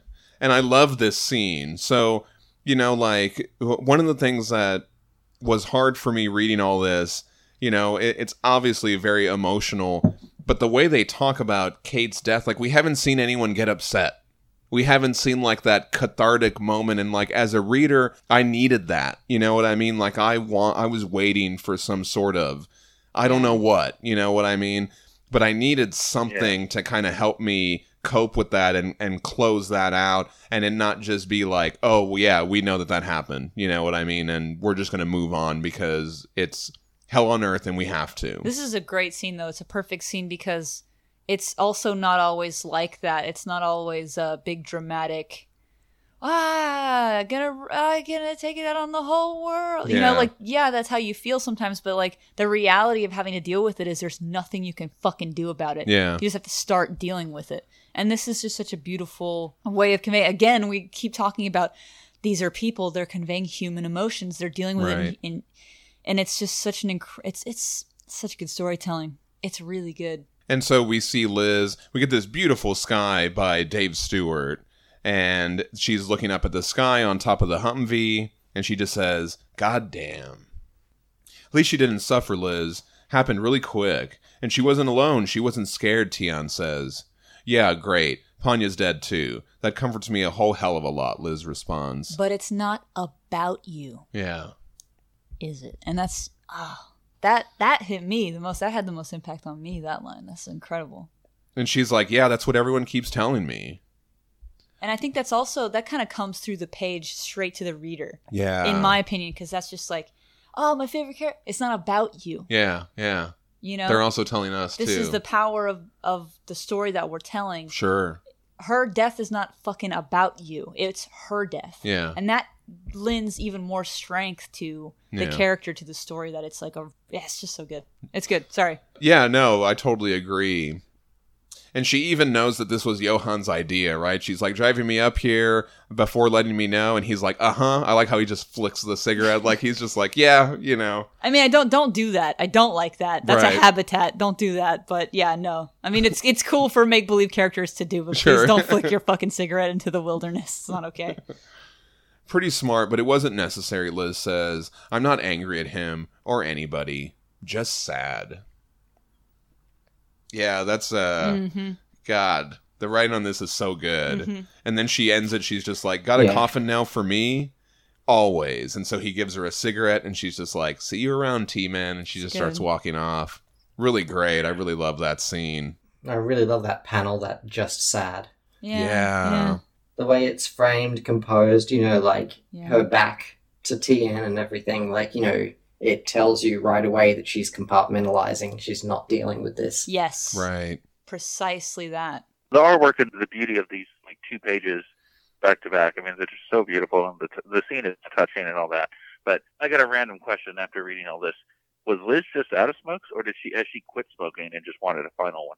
I guess she She's was been out. busy fighting Ogdru Hem, so she can't stop off at the store and buy herself a pack of smokes. Right, yeah. But maybe she finally quit. Wait, I didn't get that impression at all. Why would she quit? Yeah, I don't know. That's that's an interesting question. I guess she just didn't have any from being in battle or something like that. Yeah. Over with Johann, he blasts like a hole through that Ogdru hem that's over the BPRD headquarters. I want to say like he does that also too, out of like an emotional or maybe like you know like get away from that thing or whatever. You can't be over there. But I really like that panel as well. And we get this nightmare-inducing page from Campbell and Stewart, and we see all the Ogdru Hem, like all these numerous mounds going off in the distance, and then the awful Ogdru Jihad behind it roaring.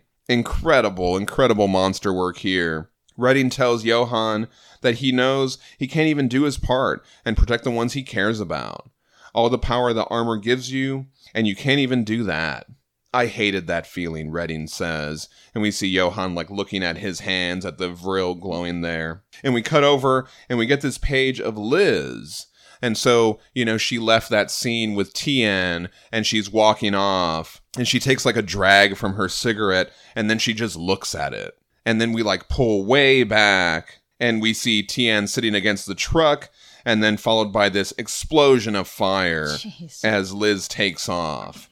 And so, you know, this was that moment that I was waiting for. Yeah. Like, this was that. And I just remember, like, this page really stuck with me uh, of any, of like getting emotional on any page. This was the one where I finally felt like I could have a moment. You know what I mean? About all this. And there was mm. like some mourning and there was some emotion. And it wasn't just this cold, like, oh, Dr. Corrigan's dead, but we still got to fight the Ogdru Jihad. And so we're going to keep going. Like, here's a moment where they pause and they kind of i don't know to, to me that was a it was just a very impactful page and just something about the way liz like looks at her cigarette like what is she looking at It's very cathartic. yeah what what does this moment mean This, uh, it's an exceptional example of uh, what we were talking about with um, Laurence Campbell, how like he expresses emotion through distance. yeah You know, like this takes that concept and pushes it to its most extreme. He takes an extremely interior emotion and externalizes it in that final panel. It's just unbelievably awesome. It is. And so I mentioned on a previous episode that I had been eyeing a page from Laurence Campbell. And so this is actually that page that I was talking about. He's getting out of thing. Oh, what? Oh, wow. Yeah, so this is the page that I bought from Laurence Campbell. Wow. And it's so amazing. Yeah. And so this was, you know, it's not an action filled page. It's not a right hand of doom boom page or whatever. But for me, this was a page that I had been, I had been watching this page for over a year on his website. And it finally went on sale. Um, this was in December of last year. And so I just had to pull the trigger on it. And I've been sitting on it all this time. This and so, yeah, I really love this page. And I think there's a couple cool things about it Yeah. you know, um, Ross Radke mentioned on a previous episode that when he saw some of James Harren's art, he was surprised that it wasn't like super clean, and you can kind of see like Laurence Campbell has painted over parts of Liz. You know, like I think maybe her hand was doing something else in that first panel or something like that. Yeah. And then you would also see the amount of work that Dave Stewart is doing because the sky and all the stars, like that's all Dave Stewart. You know, what I mean, that is not on the page. Well, and you see the the little brushstrokes in the painting around the the fire and the explosion and stuff, and how delicate and intricate Yeah. it is. It looks like you know, I'm a painting. It's Yeah, so this is really incredible, and I wanted to show you on yeah. the on the episode. Aubrey and uh, Mark already knew that I that I bought this I page. haven't seen that. Yeah. Yeah, but so I'm really excited to get this framed, and it just means a lot to me, you know, in terms of like the emotional part of this story and getting to where we are and everything. This page kind of encapsulated all those different things for me. Yeah, I remember uh, it was around Christmas when you were telling me about this page being on sale, and you were telling me that you know it's like it's not a big action scene; it's just like a like a quiet moment, and but it really resonated with me, and I was just like, okay, cool. And then uh, when I'm reading this and like that, and then you texted me earlier this week, you're like, this is the page I got, and I'm, it's this page. I'm like, oh, now I get what you were telling me Yeah, because it's like you know this is a it's a wonderful scene, but it's not an action-packed scene, but it is a, a touching, very moving, beautiful scene. And then Laurence Campbell's artwork is amazing, and Dave Stewart. Because I'm sitting here flipping back between the the page you sent me and then the the colored one, and I'm just like, wow. Yeah. Yeah. Really cool. Yeah. So I, I'll share that on our social media this week. So that's one Ryan doesn't have. That's right. And the pacing of this scene with Redding's dialogue is also really amazing as well. As this scene is happening, we hear Redding, he's still talking to Johann. Sure, you can move a mountain, but you can't control people. You show them the fire, and they can see what it does, how it burns. And what do they do? And then we see Liz take off in that huge explosion. They go and they stick their hands in anyway, Redding says.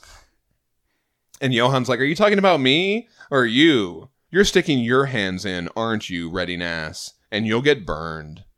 Johann blasts the Ogdru Jahad with Vril energy, and it turns its enormous head, and it just blows all this green fire at Johann, totally engulfing him. I think this is where we get to understand Redding a little better now. I mean, because that whole thing being that, um, you know, he he left everything behind. He was detached um, when he, you know, joined with the Infinite and all that sort of stuff. But once Johann stepped into that suit, he's reconnected to a person again. And so everything we've been seeing with him up to this point, when he's talking to Johann, it's him grappling with that aspect of himself. This I'm connected to a person again. And we know from what we've seen of him in the past, he can't let that go. He's desperately trying to save Johann. Right. Wow. Yeah, that's another way to look at it. I love that. Will you die then, Ready to ask? Will heaven or hell even be there for you? Or will you stay? Will you stay on earth alone, jumping from body to body trying to stay alive, clawing and scratching and clutching desperately just so you can hold on? To what? And we see these great panels where they're like recreating what that would be like, and we see Johann, you know, jumping from body to body in just this horrible hell on earth surrounded by the remains and skulls of all these dead people. And Johann's like, Stop it! I don't want to be afraid anymore. Please, please stop it. That's exactly what I'll do, Redding responds. And I love this too as we see like first it's the Vril armor, but then we kind of see Johann the man stand up while the armor is still on its knees or whatever within this other realm. I just really love that kind of what what that says with the art, you know what I mean? When the all is you, Redding says, and you are the all, there is no fear. There are no boundaries between you and space and time and matter. There is no line between this universe and all possible universes. What is, what was, what will be, what can be, what can never be, the infinite is yours. As Redding is saying all this, we see Johann, the man, he's got his eyes closed. And then behind him, we see the earth. And then we see all these other earths when he says, and all possible universes. So we kind of get this idea he's looking across all these different timelines or multiverses or whatever. And we see more of the void. And then on this last panel, when he says, the infinite is yours, we see Johann's face in all white.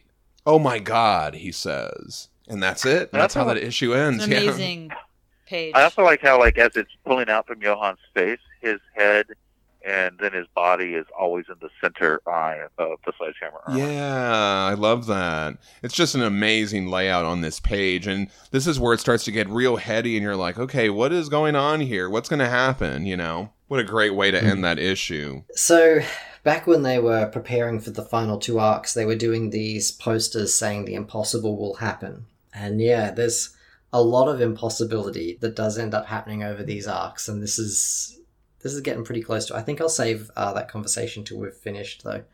Chapter 5. So here we get this amazing cover. I love this cover by Duncan Fegredo. Where we see Johann just drifting through space, you know, and we get those little stars like from the other realm. We've seen those a couple times. And when you put the whole thing together, this one is just a great topping on the end of it. We open on Milholland Air Force Base. We've seen this base a couple times now. It's kind of like their new headquarters for now. And Nichols is surprised to see Tian alive and safe. She was okay hearing about Dr. Corrigan's death, he asks. I wouldn't say okay, but she'll manage, Tian responds. He said he's never seen her powers like that. Nichols asks where she is. Where the hell do you think she is?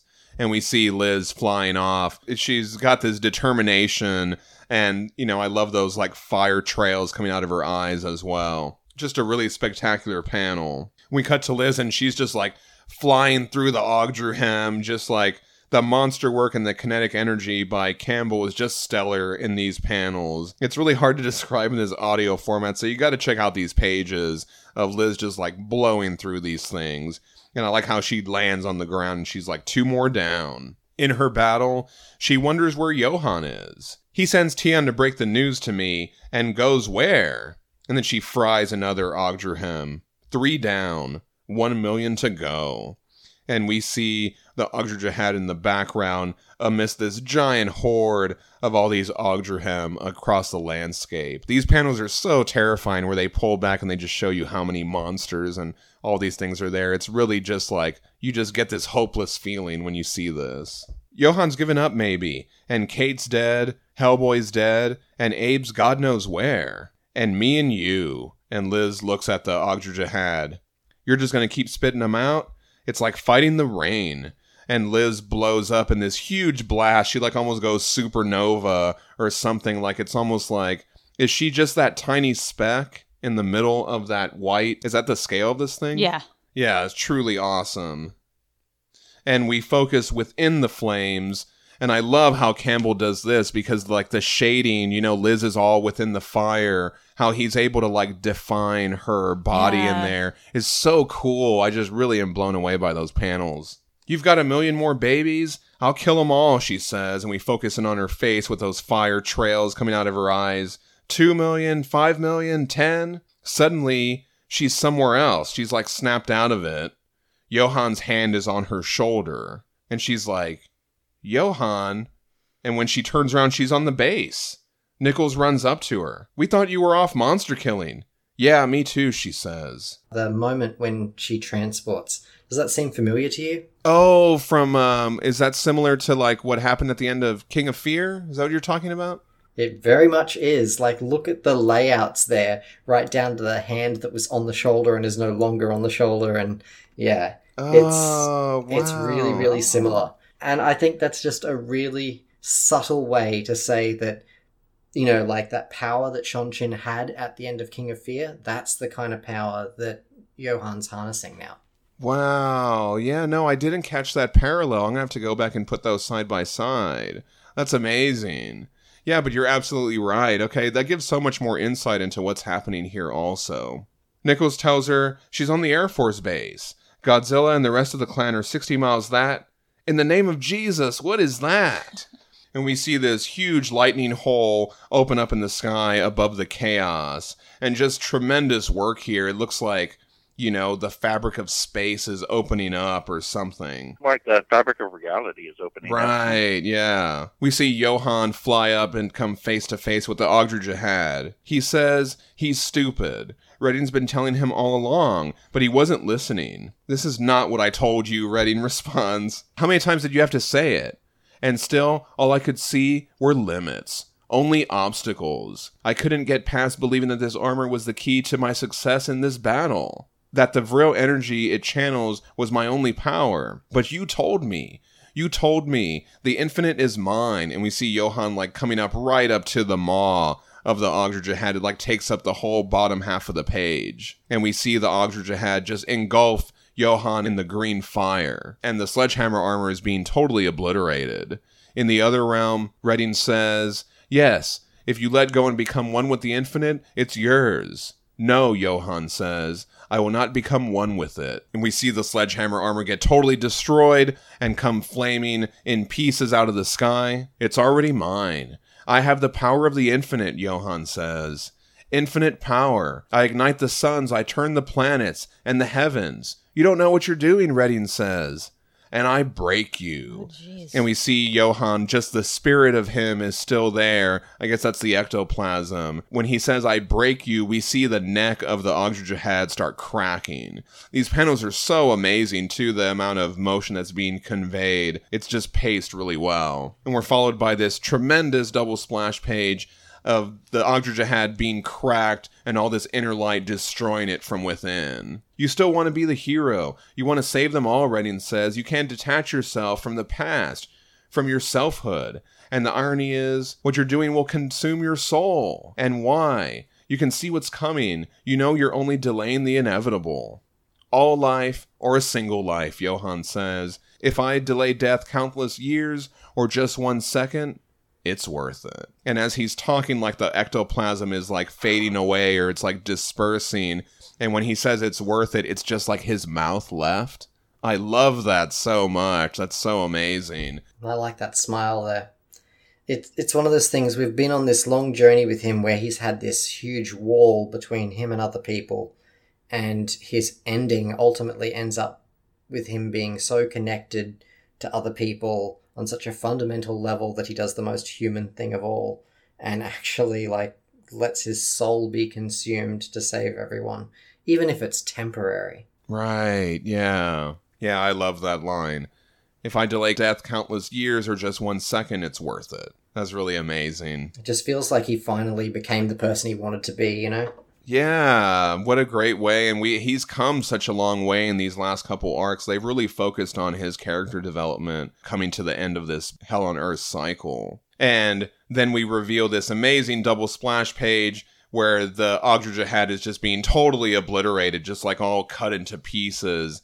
And it like goes through that portal and then it ends up like somewhere out in the middle of space. We see all those pieces kind of like floating through.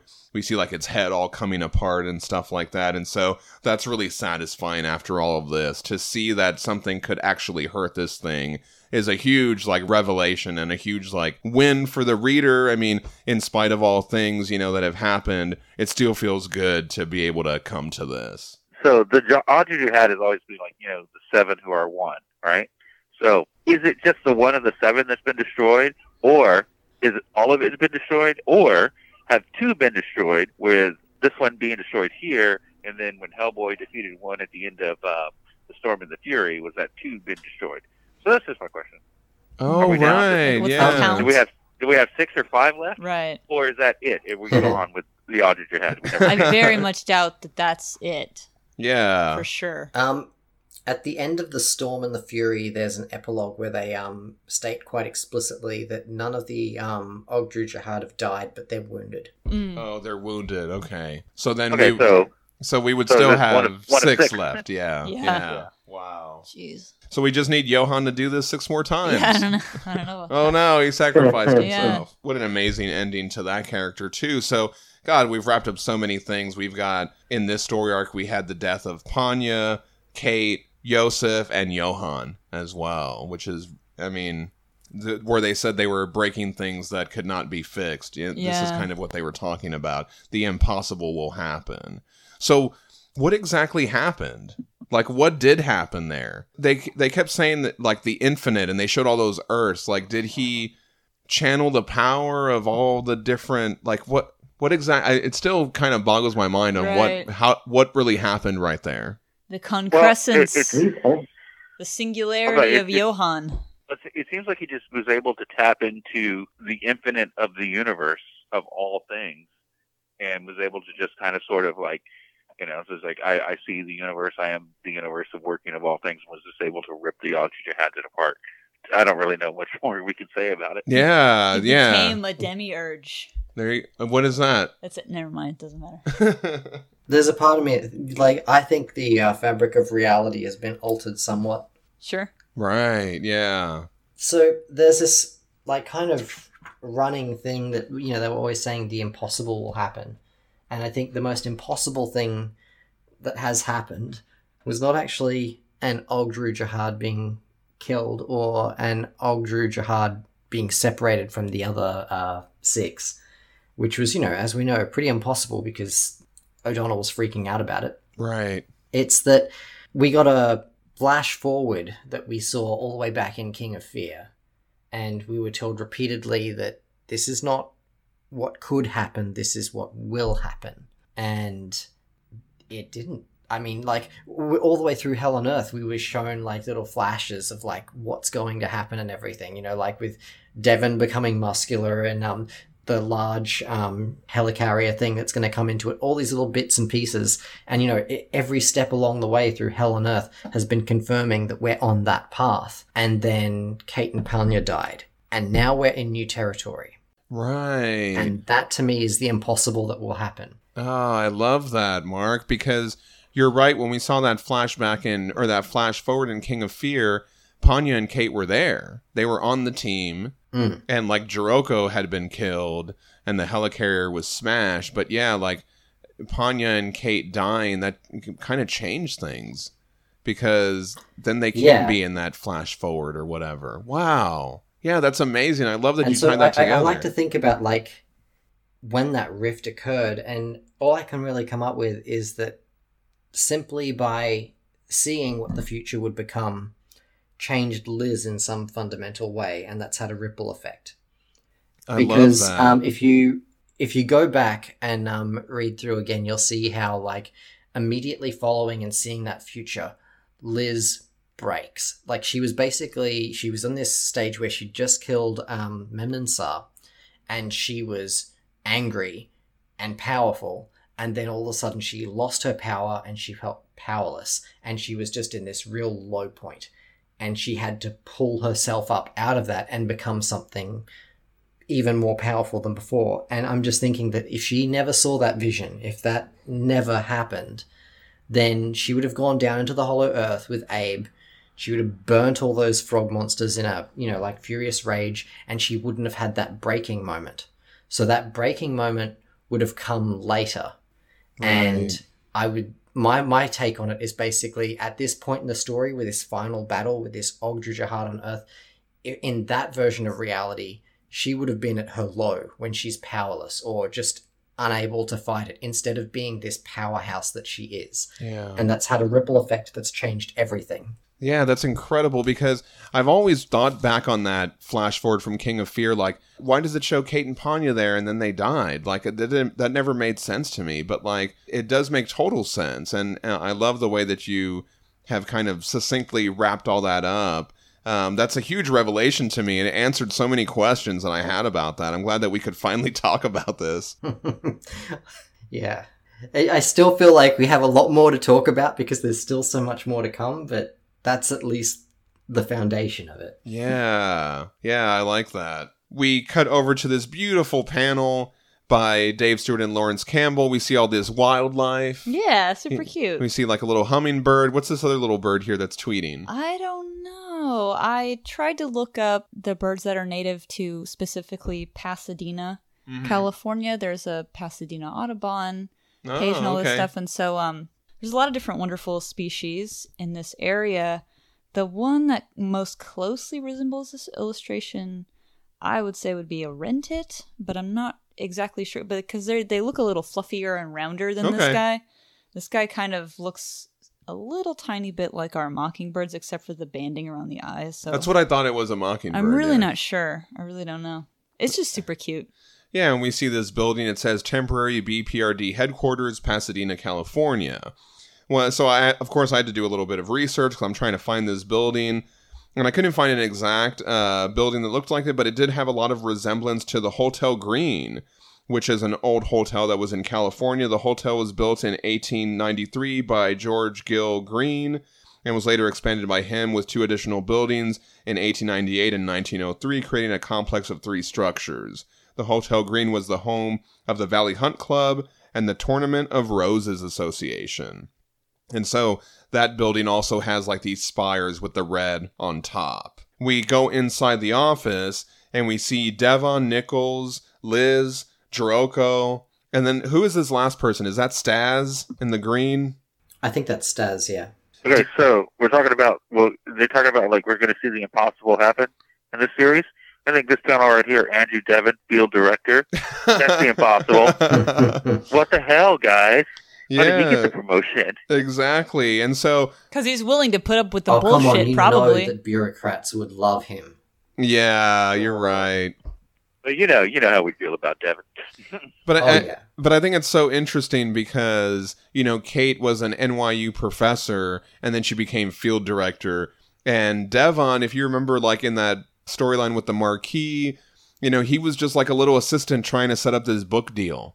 He basically set up for them to buy the book from the marquee, and then now he's field director. So I think that's just interesting how these people who are just like academians be- end up becoming field director for the BPRD eventually. He's still got something against Abe. Yeah, so he's asking for the duty roster.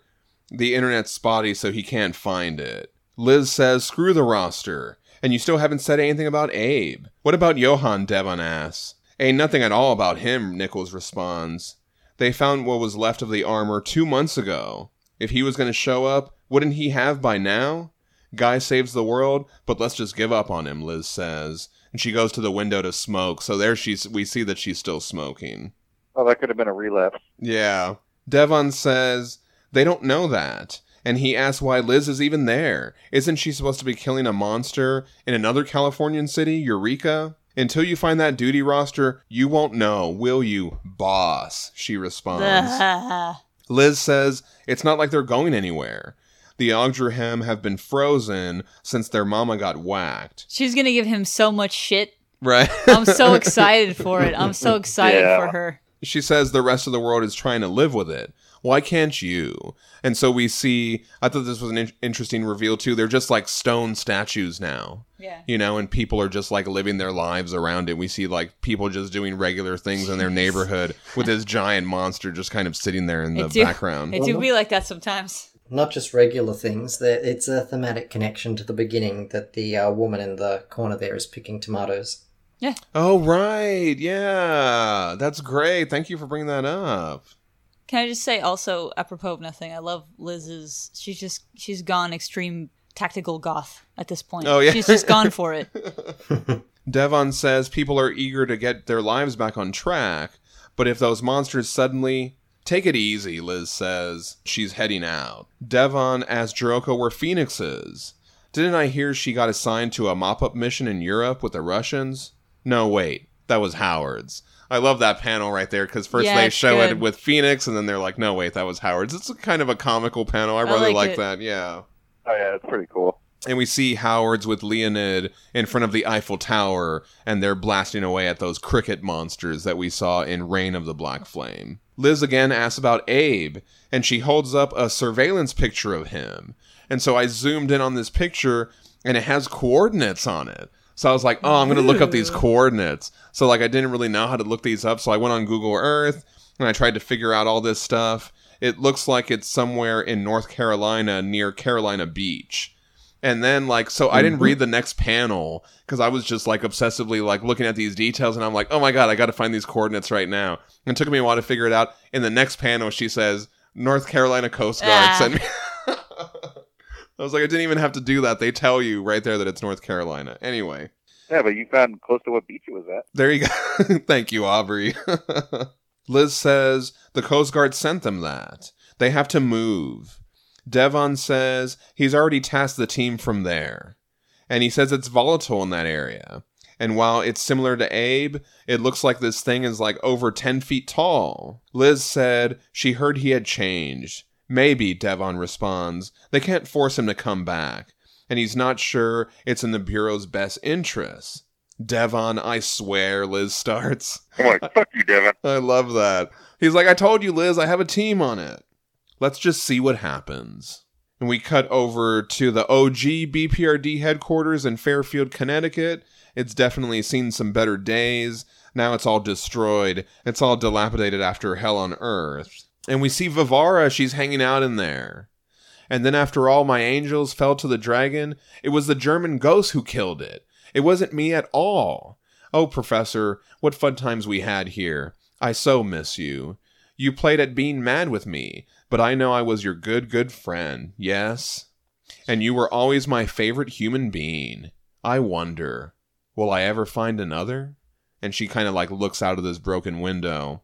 And so I was trying to figure out what is this thing that she carves on the windowsill. I was talking to Mark and Matt about it, and you guys were both correct. I think Mark, you said that it was an older version of Varvara. It's actually Varvara in Russian. So she's just carving her name into the windowsill. Yeah, so uh, basically she's just Right, tagging yeah. it. She's just tagging her name, like when Matt wrote "Matt was here" on the Marsden statue in his comic. Like that. That's the sentiment that I got from this. Nice. Yeah. So I, but I love this panel as she looks out the window. I love the way Laurence Campbell draws her face there. Will she ever find another human that she likes as much as the professor? And in closing, we get this scene with Fenix and Bruiser.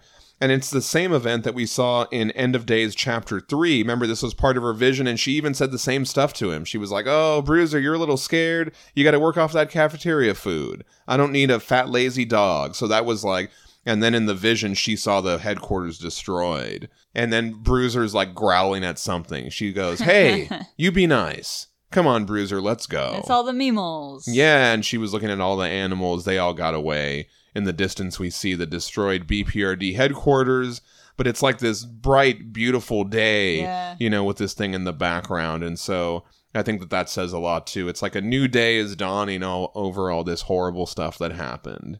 And then we get a big the end there, because that's it. That's the end. This is the end of BPRD Hell on Earth, which is. Yeah, monumental that we could get to this issue. Yeah, what'd you think about that ending? How did that grab you? Okay, so it, it's been a long time coming, and then it just feels. I mean, it's sad because we lost Kate, we lost Panya, we lost Iosif, we've lost Johann. Uh, we also lost John Arcudi because this is his last story, according to the, the omnibus at the beginning. Right. And it's just like, you know, and it's just like, oh man, I mean, this is just like the end of an era. But then I'm also thinking, you know, Arcudi, this is his last, and he introduced us to Johann. He introduced us to Panya. He introduced Right. us to Joseph. He also introduced us to Daimio. Uh, the only characters he, didn't introduce us to are Kate and Roger and Liz. But Liz is the only one that made it through the whole thing. Right. Yeah. So I just find I find that intriguing that you know he also took us to Colorado and destroyed Colorado at the end of it. It's just like okay, I mean the series could have ended here, kind of. Yeah. know? Oh, yeah. Yeah. And I thought, and I, I thought it was the end. You know, Mark, you mentioned if they had teased the next series, and like I didn't really know. Like I thought that this was it. I was like, wow. You know, is that really the Oh. end of BPRD? Like I didn't know at the time that they were coming back for more. So, you know, that was really a No, powerful um, ending. Yeah. early on um it was i think like in the middle of like uh the black goddess kind of era there was this whole thing where uh, they were talking about how the plague of frogs era was going to end that um and then then they were going to start on hell on earth and hell on earth would be the middle chapter and there'd be a third one after that so it's Ah. kind of even before hell on earth started we knew that it was the middle chapter Yeah, I guess I just wasn't as keyed in to all the insider stuff. You know, as a reader, I really didn't know where it was Mm. going to go after that. But yeah, what a fantastic ending. Yeah, and just like Aubrey said, it's Okay. It's yeah, it's sad and and everything. But um, yeah, I, I do like the way that that wrapped up. It's like when you get to the end of a book or you're the end of a series, and it's just like, oh man, it's over. Yeah, But it was so a wonderful journey to go through. But I mean, we know there's more to come. It wraps up satisfying. yeah. I'm glad you thought so. I mean, it's like Aubrey says, you know, when you get to the end of a book and you're just like, wow, I got to take this all in, I guess, you know, and it's amazing storytelling, fantastic art. Couldn't ask for more. Yeah. Really. I mean, And and I love the ambiguous ending with Johann, or not so ambiguous, but you're also kind of left with, okay, what really happened there? You know, I think that there is a lot of discussion around that. I like that they went cosmic and kind of yeah. Well, they treat the reader like we've got our big boy pants on. We can read a fucking story without Yeah. it, it being totally spelled out for us and completely like, okay, now here's the exposition. Right. Okay, everything has a nice, neat little, it's all wrapped up with a little bow. You know, we don't need that shit. right. Or, you know, we wouldn't be reading this in the first place. We, we can appreciate this story for what it is, the art for what it is. You know, we can appreciate all the elements coming together to just do what it does. And that's, you know, Yeah. I think that that's I like that. Yeah, that was really great. And I want to get over into the sketchbook section. Um, when you go right over into the sketchbook section, you start off in the section for Nowhere, Nothing, Never, at least in the omnibus version. Danielle was laughing at the little Johann that's running I away like that from little the, guy, the yeah. little bubble suit Johann. That's funny. But I want to jump over to page 384 in the omnibus sketchbook. here we get Duncan Fegredo trying to lay out those covers. Ideally, when you do a run of covers for a story arc, you want them to be linked either by design or theme, and this series was no exception. Scott suggested that a different character could be featured on each of the covers, and after I read the synopsis and available scripts, it was clear to me that Kate should feature on the fourth cover, a memorial as it turns out, and I saw her as the heart of both story and the covers themselves. Among the first sketches I drew was the one that showed Kate spreading her arms across the covers. It was an interesting image, but she was either embracing the cast across the covers or it was an act of sacrifice that really fit with her character. The problem was, this image would only make sense months after the release of the first books. Until then, it would be fragmented and unreadable. The individual covers needed to be strong and in of themselves. If they worked out as five linked images, then that was a bonus. Yeah, so I thought that was interesting. If he had put her arm stretched out, then like you would have only had like a hand on one issue, you know what I mean? Or that would have been kind of weird. Yeah, agreed. Really nice uh, artist progression here because you kind of you kind of see all his little layouts and you see him putting it together over a couple pages. He says, working around Kate, I assigned characters to each cover. The choice was determined by the events of each issue. As I indicated backgrounds for each, I realized that would be a way to link the covers. The clincher was the way the modern cityscape joined the tumbletown coastal towns of hell. I could see the natural progression, and so I pushed that link across the subsequent covers. The backgrounds indicated a journey through the five books. It felt right. The only change that was asked of me was to substitute Iosif and Varvara for Fenix and Eris on the third cover. It was a better fit, and it fit with a cover idea that Laurence came up with. Eris was easily replaced by Varvara, although she was now leading the rather more bulky Iosif. That took a little more effort to recompose. The characters decided, I worked up final pencils. You can see from the note that I was attempting to match the perspectives of the city and hell to better lead the eye through the covers. In retrospect, I regret not making hell more chaotic. Yeah, I think they look amazing. Oh yeah, they're they're they're gorgeous. He says after finishing the pencils, I roughly painted gray tones under the figures. I wanted the characters to stand out on the covers and decided to do something similar to my work on Hellboy the Midnight Circus. In that story, there is a point at which young Hellboy crosses over from the real world into another realm, not unlike Dorothy crossing over to Oz. I drew this as a mix of Hellboy in pen and ink and the other realm in watercolor. I was aiming to reverse that for these covers. Up until this point, I drew everything digitally, but I was intending to print out the art as a blue line and ink the backgrounds traditionally, painting the figures in watercolor.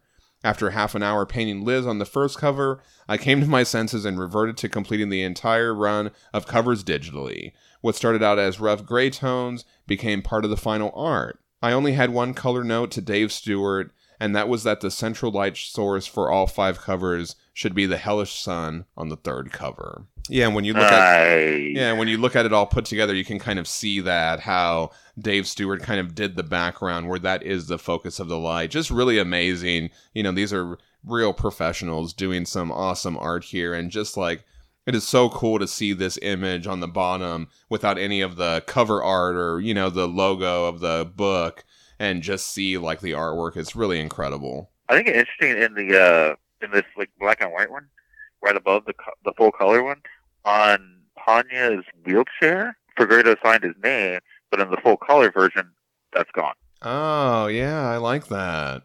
That's awesome. I think he's signed all of them if you look closely. We get some great layouts by Laurence Campbell.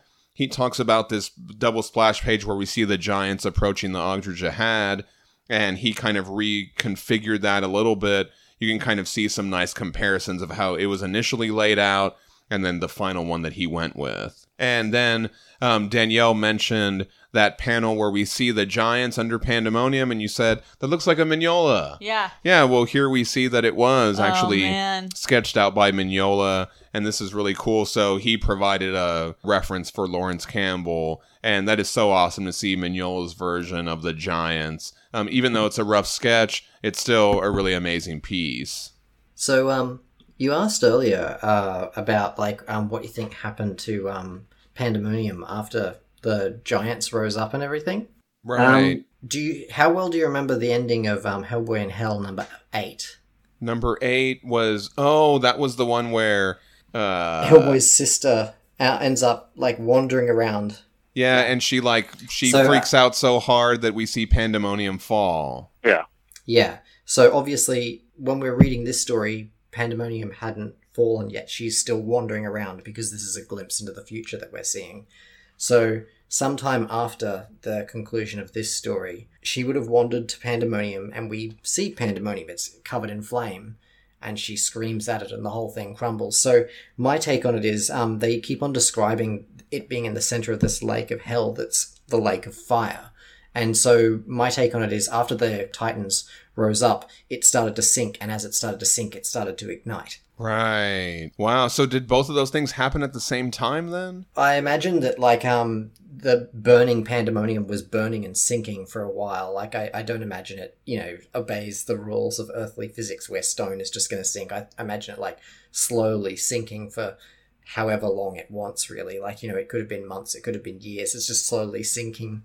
Right. Wow, that's awesome. Yeah, I love that. We get some more uh, designs by Laurence Campbell. You know, he talks about how he received that guidance on how to do that panel with the Titans holding up Pandemonium from Mignola. We also see his designs for the booger creatures, you know, that the Ogdru Jahad would spit out and they would turn into their own monsters. And then we also see him designing the cover, the trade paperback cover. And he said he wanted to include all the elements without spoiling anything. So we just see a, a skeleton in a BPRD outfit. I guess alluding to the death of Kate and Panya. Yeah, really nice, really great work. On this very last page of the sketchbook, we show that image. It's been in the front of every single one, the group shot. And so I really love that, um, where we see the whole team in front of this Ogdru Hem, um, that nice team shot that's been at the beginning of all the books. Yeah, so incredible. Such an amazing cast of characters with all these different through lines. It's really an amazing thing that they've accomplished here. And um, yeah, so wow, you know, getting to the end of this omnibus is a huge deal. I'm so glad that we were able to share it with everybody. I hope that you guys enjoyed our discussion as well, and I'm so glad that Mark could also join us for this epic episode. I know you're a huge Kate fan, so it only felt hmm. right to mourn with you and share this experience with you, and so I really appreciate that, man. Thanks.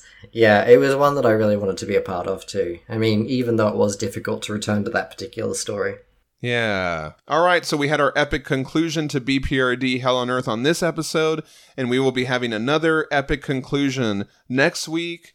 And I can't wait to share all that with you as well. And now Aubrey's going to say all the things. All right, everybody. That was emotional, and I bet it affected you too. So I want you to share your thoughts with us, and I want you to send us a Hey You Damn Guys at HellboyBookClub at gmail.com. Follow us on Facebook at Hellboy Book Club Podcast, and on Instagram and Twitter on Hellboy Book Club. You can also find all of our resources on our Facebook and About section and on our Podbean page on the website. As always, a special thanks to Paul from Garterhorn for the music, and we always love it. Also, thank you, Mark, for the reading order and for being on the episode. Yeah, thanks, Mark. That was so awesome. So good to have you. Thanks, John, for keeping us on air. You're a rock star, my friend. Very true. You can find the podcast on Podbean, Apple Podcasts, Spotify, or wherever you get your podcasts from. Next week, we are reading Abe Sapien, The Desolate Shore, and Hellboy in Hell, The Spanish Bride, and For Whom the Bell Tolls. Ooh. For whom the The, bell the bell tolls. tolls. We got to do it. you know what to do. Stay home, social distance, wash your hands, then go get your comics because your hands are nicely washed and you won't get them all stained up. Whether they be print, trade, or digital, and join us next week on the Hellboy Book Club podcast. Thank you so much for listening, everybody. I'm John Salinas. I'm Danielle. I'm Mark Tweedale. And I'm Aubrey Lovelace saying, now you are nothing but hitless shirts of agony. Oh Jeez. no! All right. Thanks for that. Bit harsh.